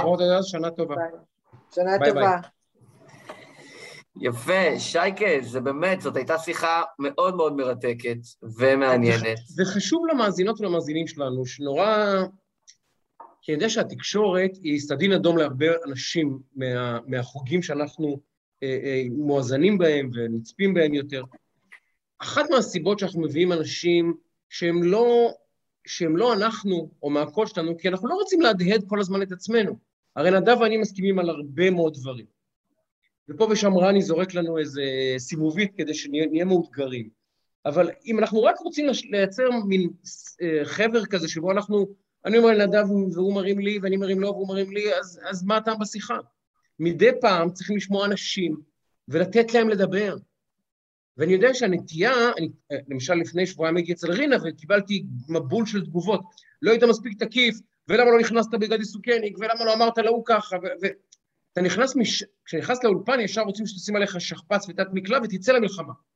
ולפעמים שיחות אינן שיחות ליד מלחמה, הן פשוט צריכות להיות שיחות שמקשיבים בהן לאנשים כדי להכיר אותם, כדי להבין אותם. ולא הסכמתי עם כל מילה שרינה אמרה, אז מה? הקשבתי, שמעתי. עכשיו אני מבין אותה יותר טוב. גם אם אני לא מסכים איתה, אני מבין אותה, וחשוב להבין גם את האנשים שאנחנו נמצאים איתם במחלוקת, כי אחרת מה אנחנו עושים פה בכלל? אגב... לא רק מה אנחנו עושים בפודקאסט, בכלל, מה אנחנו עושים פה בכלל? אמת ויציב. ואגב, אני גם ביקרתי את רינה פומבית, וגם היה לי את השיחות מאחורי הקלעים שדיברתי ואמרתי למה אני חושב כך או אחרת. לצד זה, יש בינינו אולי מחלוקות, ואנחנו רואים דברים בלא עין בעין כל דבר. אני חושב שמי שהאזין לפודקאסט הזה, ומי שיצפה בו ויאזין לו, יראה את רינה אה, העיתונאית ויראה את רינה מצליח הבן אדם, ויבין את הדמות כן. לעומק יותר. אני שמעתי פה דברים שלא שמעתי מרינה אף פעם. גם אני.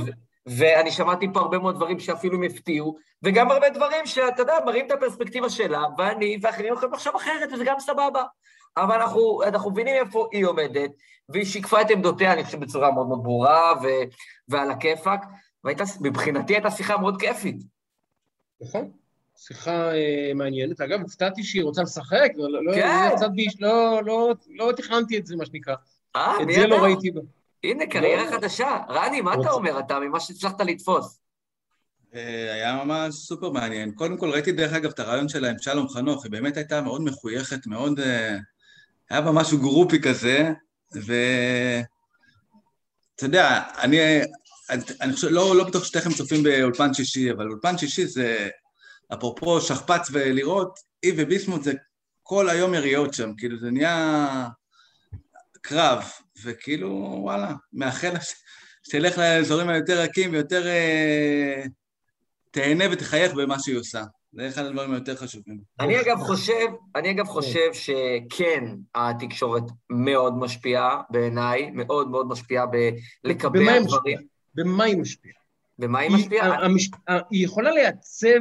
לא, אני אגיד לך במה היא משפיעה. היא יכולה לעצב תודעה, אבל היא לא יכולה לשנות מחשבה או פעולה באמת. אז תראה, אני חושב שהיא משפיעה פעם אחת גם בקיבוע תודעה, וגם פעם שנייה בהעלמת חלק מהעלמת מציאות, מה שקוראים הנדסת תודעה.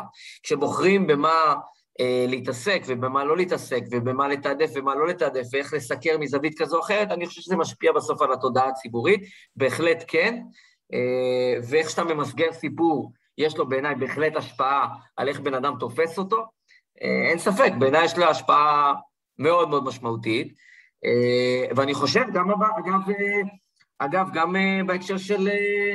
של פגוש את העיתונות. זו פלטפורמה שהיא בסוף, היא משפיעה, והיא במידה מסוימת, דברים שנאמרים שם ואיך שהם מסגירים אותם, קובעים סדר יום. תשמע, אני לא... תשמע, זה לא רק המספרים, זה בסוף, כן, זה בעיניי השפעה מצטברת על תודעה בקצה. בעיניי חד נכון. משמעית. אגב, שיחתנו על עיתונות, אני אומר לך, so help me God, אני לא, I kid you not. אני לא זוכר, לא זוכר מתי חוץ מכדורגל וסדרות, התיישבתי לצפות מול תוכנית אקטואליה בטלוויזיה, לא זוכר, אני מדבר על שנים, שנים.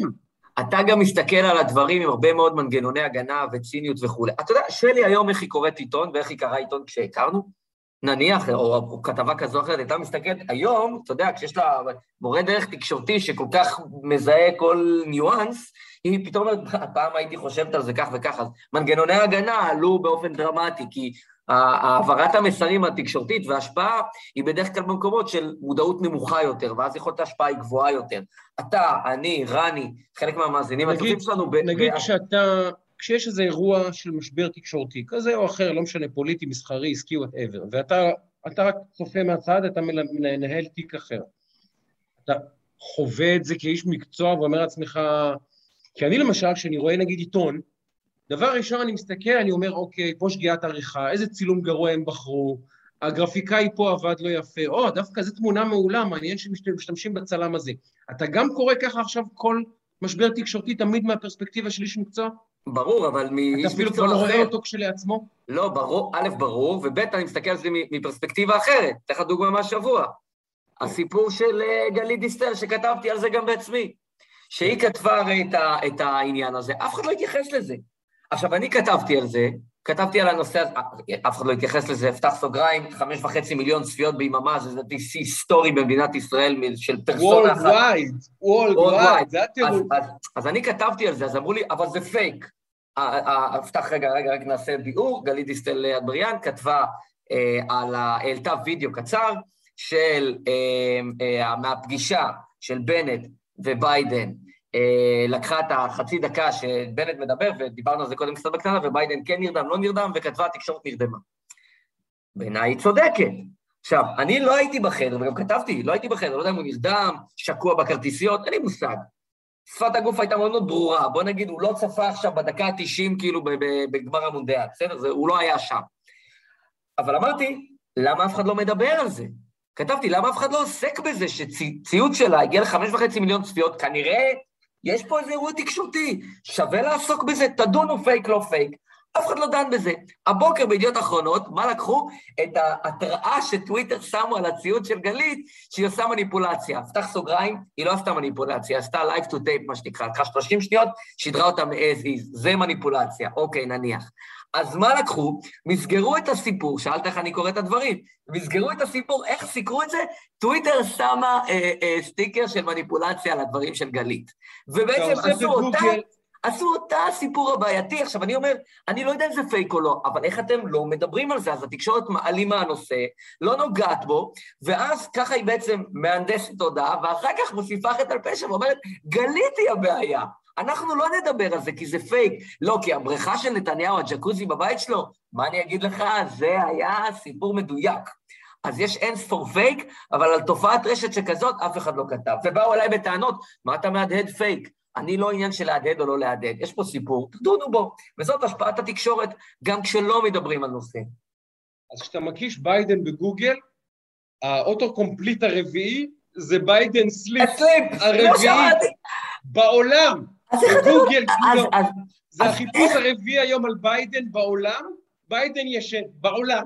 זה לא איך, ישראל. איך, איך אתם, אז, אז, אז אני כותב על זה שאיך לא מתעסקים בזה, אמרו לי, אתה מהדהד פייק. לא, גבירותיי ורבותיי, אני לא מהדהד פייק, אני שם על נושא על סדר היום, שמבחינת נרטיב מסוים לא רוצים לשים אותו, כי הנפקא מינה פה זה שהוא נמנם או שהוא לא נמנם, שהוא לא יתייחס לפגישה הזאת ברצינות, והנפקא מינה זה שיש פה בעיה.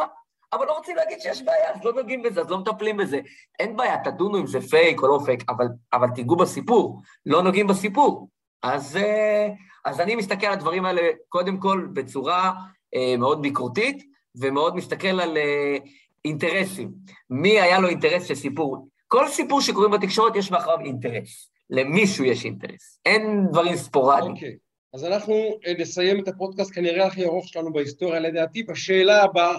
תן אותה.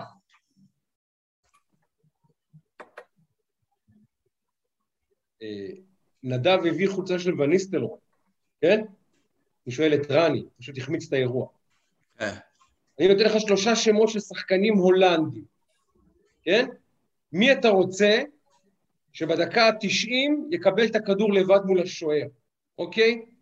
באמת. במשחק שהוא חשוב לך.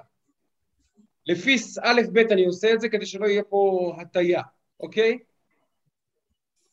ברקאמפ ראשון ב',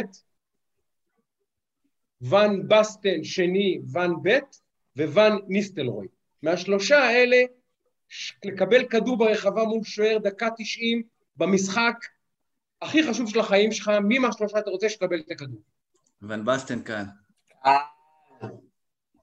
ון בסטן, בלי, בלי, בלי ספק. אני עם רני, אבל קל ון בסטן, עם כל האהבה שלי לרוד ון ניסטלרוי, שאני היום עם החולצה שלו, והערכה עצומה שיש לי לדניס ברגקאמפ הגאון, ון בסטן בכלל בלי להתבלבל. אני, אני חייב להגיד לכם שוון בסטן שחקן כדורגל טוב מוון ניסטלרוי ללא שאלה, וחלוץ חשוב ממנו ללא שאלה, ועם זאת, כסקורר, אתה יודע, כמו שבפיפ"א עושים את ה... בפיפ"א, במשחק, עושים לכל אחד את הציון על כל מיני דברים, בסקורר, וניסטלרוי אחד הסקוררים הכי גדולים בהיסטוריה, יותר מסכים, גדול מסכים. מבסטן. כסקורר. אה, כן, מכונה, מכונה. זה, אם אנחנו משווים את זה להיום, זה רוברט לבנדובסקי. זה בדיוק אותו... נכון. זה האירוע. כדור, בתוך ה-16 מול שוער, אתה רוצה את וניסטלרוי, אתה אומר, הוא, הוא ימצא דרך לשים את זה בשער. ון בסטן אולי יעשה שער הכי יפה בהיסטוריה, אבל וניסטלרוי ימצא דרך להכניס את זה לרשת. אני חושב שקיבלת פה תשובה מוחצת, כי אנחנו חושבים מהבטן כאוהדים ולא מהראש. אה, יפה, תשמעו, חברות וחברים, אה, הייתה שיחה מרתקת. היה באמת כיף אדיר. אה, אחלה רינה, ממש באה כאילו... שיחה מאוד פתוחה, באמת, אני, אני מצדיע לה בקטע הזה. אני חייב להגיד שאותי, וגם אותך, היא מארחת יפה, וניסינו לגמול גם כאן כמארחים אה, חביבים ומסבירי פנים. אמ, כי זה באמת התפיסה שלנו. אז זאת הזדמנות להגיד לכם ולכם תודה רבה רבה, לא מובן מאליו, שאתם מקשיבים, שאתם עוקבים, שאתם צופים, שאתם מפדבקים, זה מרגש 48 אותנו. פעם, אגב, 48 פעם בגימטריה, כי אני הבבא בובה פה, זה מ"ח, מוח, וגם חם. ההפך ממוח היא חום. אז שימו לב, אנחנו גם יודעים להפעיל את המוח, וגם יש לנו פה קצת חום. ובעזרת השם אנחנו נביא את המט בפרק הבא. אה, ו- ו- יש לי חולצה לפרק 50, עזוב, היסטוריה, אה, כן, ידובר בה. אה, אתה מסודר. ידובר בה. אני מחכה לפרק 50 כבר. ויש לנו. הבטחה לעוד עלילה שאנחנו צריכים לתת, ויש לנו עוד שניים, שלושה אורחים, מה זה מרגשים שבדרך לפה בשבועות הקרובים בעזרת השם. אנחנו ננסה להספיק עוד פרק לפני ראש השנה, אבל אם לא זה יהיה מיד אחרי ראש השנה, אנחנו ננסה מאמץ כדי להספיק, כי זה ראש השנה יוצא ביום שני. שני. אז זה שני עד רביעי בעצם, אז, אז ננסה, ננסה להספיק לפני, אם לא זה יהיה מיד אחרי, אנחנו נעדכן על כך. אמ, ואני חושב שעד כאן תמו שידורנו, כמו שנקרא. רני, מילות סיכום? היה אחלה, שנה טובה. אולי נעלה סקר, היה, היה, א', הייתה שנה, שנה טובה לפודקאסט הזה, ולנו באופן כללי עם המוצר הזה, והייתי מבקש אה, מאיתנו שנעלה בקבוצה, לא בקבוצה, בעמוד שלנו בפייסבוק, איזשהו סקר, מה פודקאסט השנה שלכם, שלנו? מה פרק השנה, סליחה? יפה. מה פרק השנה שלכם? ניתן לכם, אנחנו נכין את הרשימה בינינו, נגיד כמה, שישה, שבעה, נכון? מועמדים נעשה? שמונה? לא, תן, תן את כל הרשימה, מה אכפת לך? כל הרשימה, אני לא יודע אם זה אפשרי טכנולוגית. לא, אבל אה, בן אדם, אתה יודע, הוא לא יגלול הרבה. לא יגלול. אבל בוא נעשה נגיד אה, שישה, שמונה שכולנו מסכימים שהם חשובים וטובים היו, ונשמע מה הציבור אומר. יהיה מעניין. קשה, קשה להחליט, קשה. אגב, אני חייב להגיד לך שכולל היום, היום, קיבלתי פידבקים על הפרק עם uh, טליה איינור. היום ממש. כן, כי אנשים, אתה יודע, תופסים את זה גם... טוב, חברות וחברים, אנחנו uh, סוכמים וסוכמים את שיחת רקע פרק מספר 48, אני נדב שטראוכלר, שייקה, שי גולדן, רני אשל, אומרים לכם תודה רבה, ואם לא נתראה עד ראש השנה, אז כבר אומרים לכם שנה טובה, מתוקה, בריאה. וכל מה שאתם מאחלים לעצמכם, אנחנו מאחלים יחד איתכם, נראה לי, נכון? שתהיה שנה טובה יותר. אין, אין מה להגיד, שתהיה שנה טובה יותר לכולנו. יאללה. תשע"ב בפתח? תהיה שנה עברית באמת. הופה. בבקשה. רציתם, קיבלתם. יפה, יפה מאוד. עברית מלשון השפה העברית. סחטיק, סחטיק, סחטיק. אז אנחנו אומרים לכם תודה רבה. שיחת רקע, פרק מספר 48, סלמת.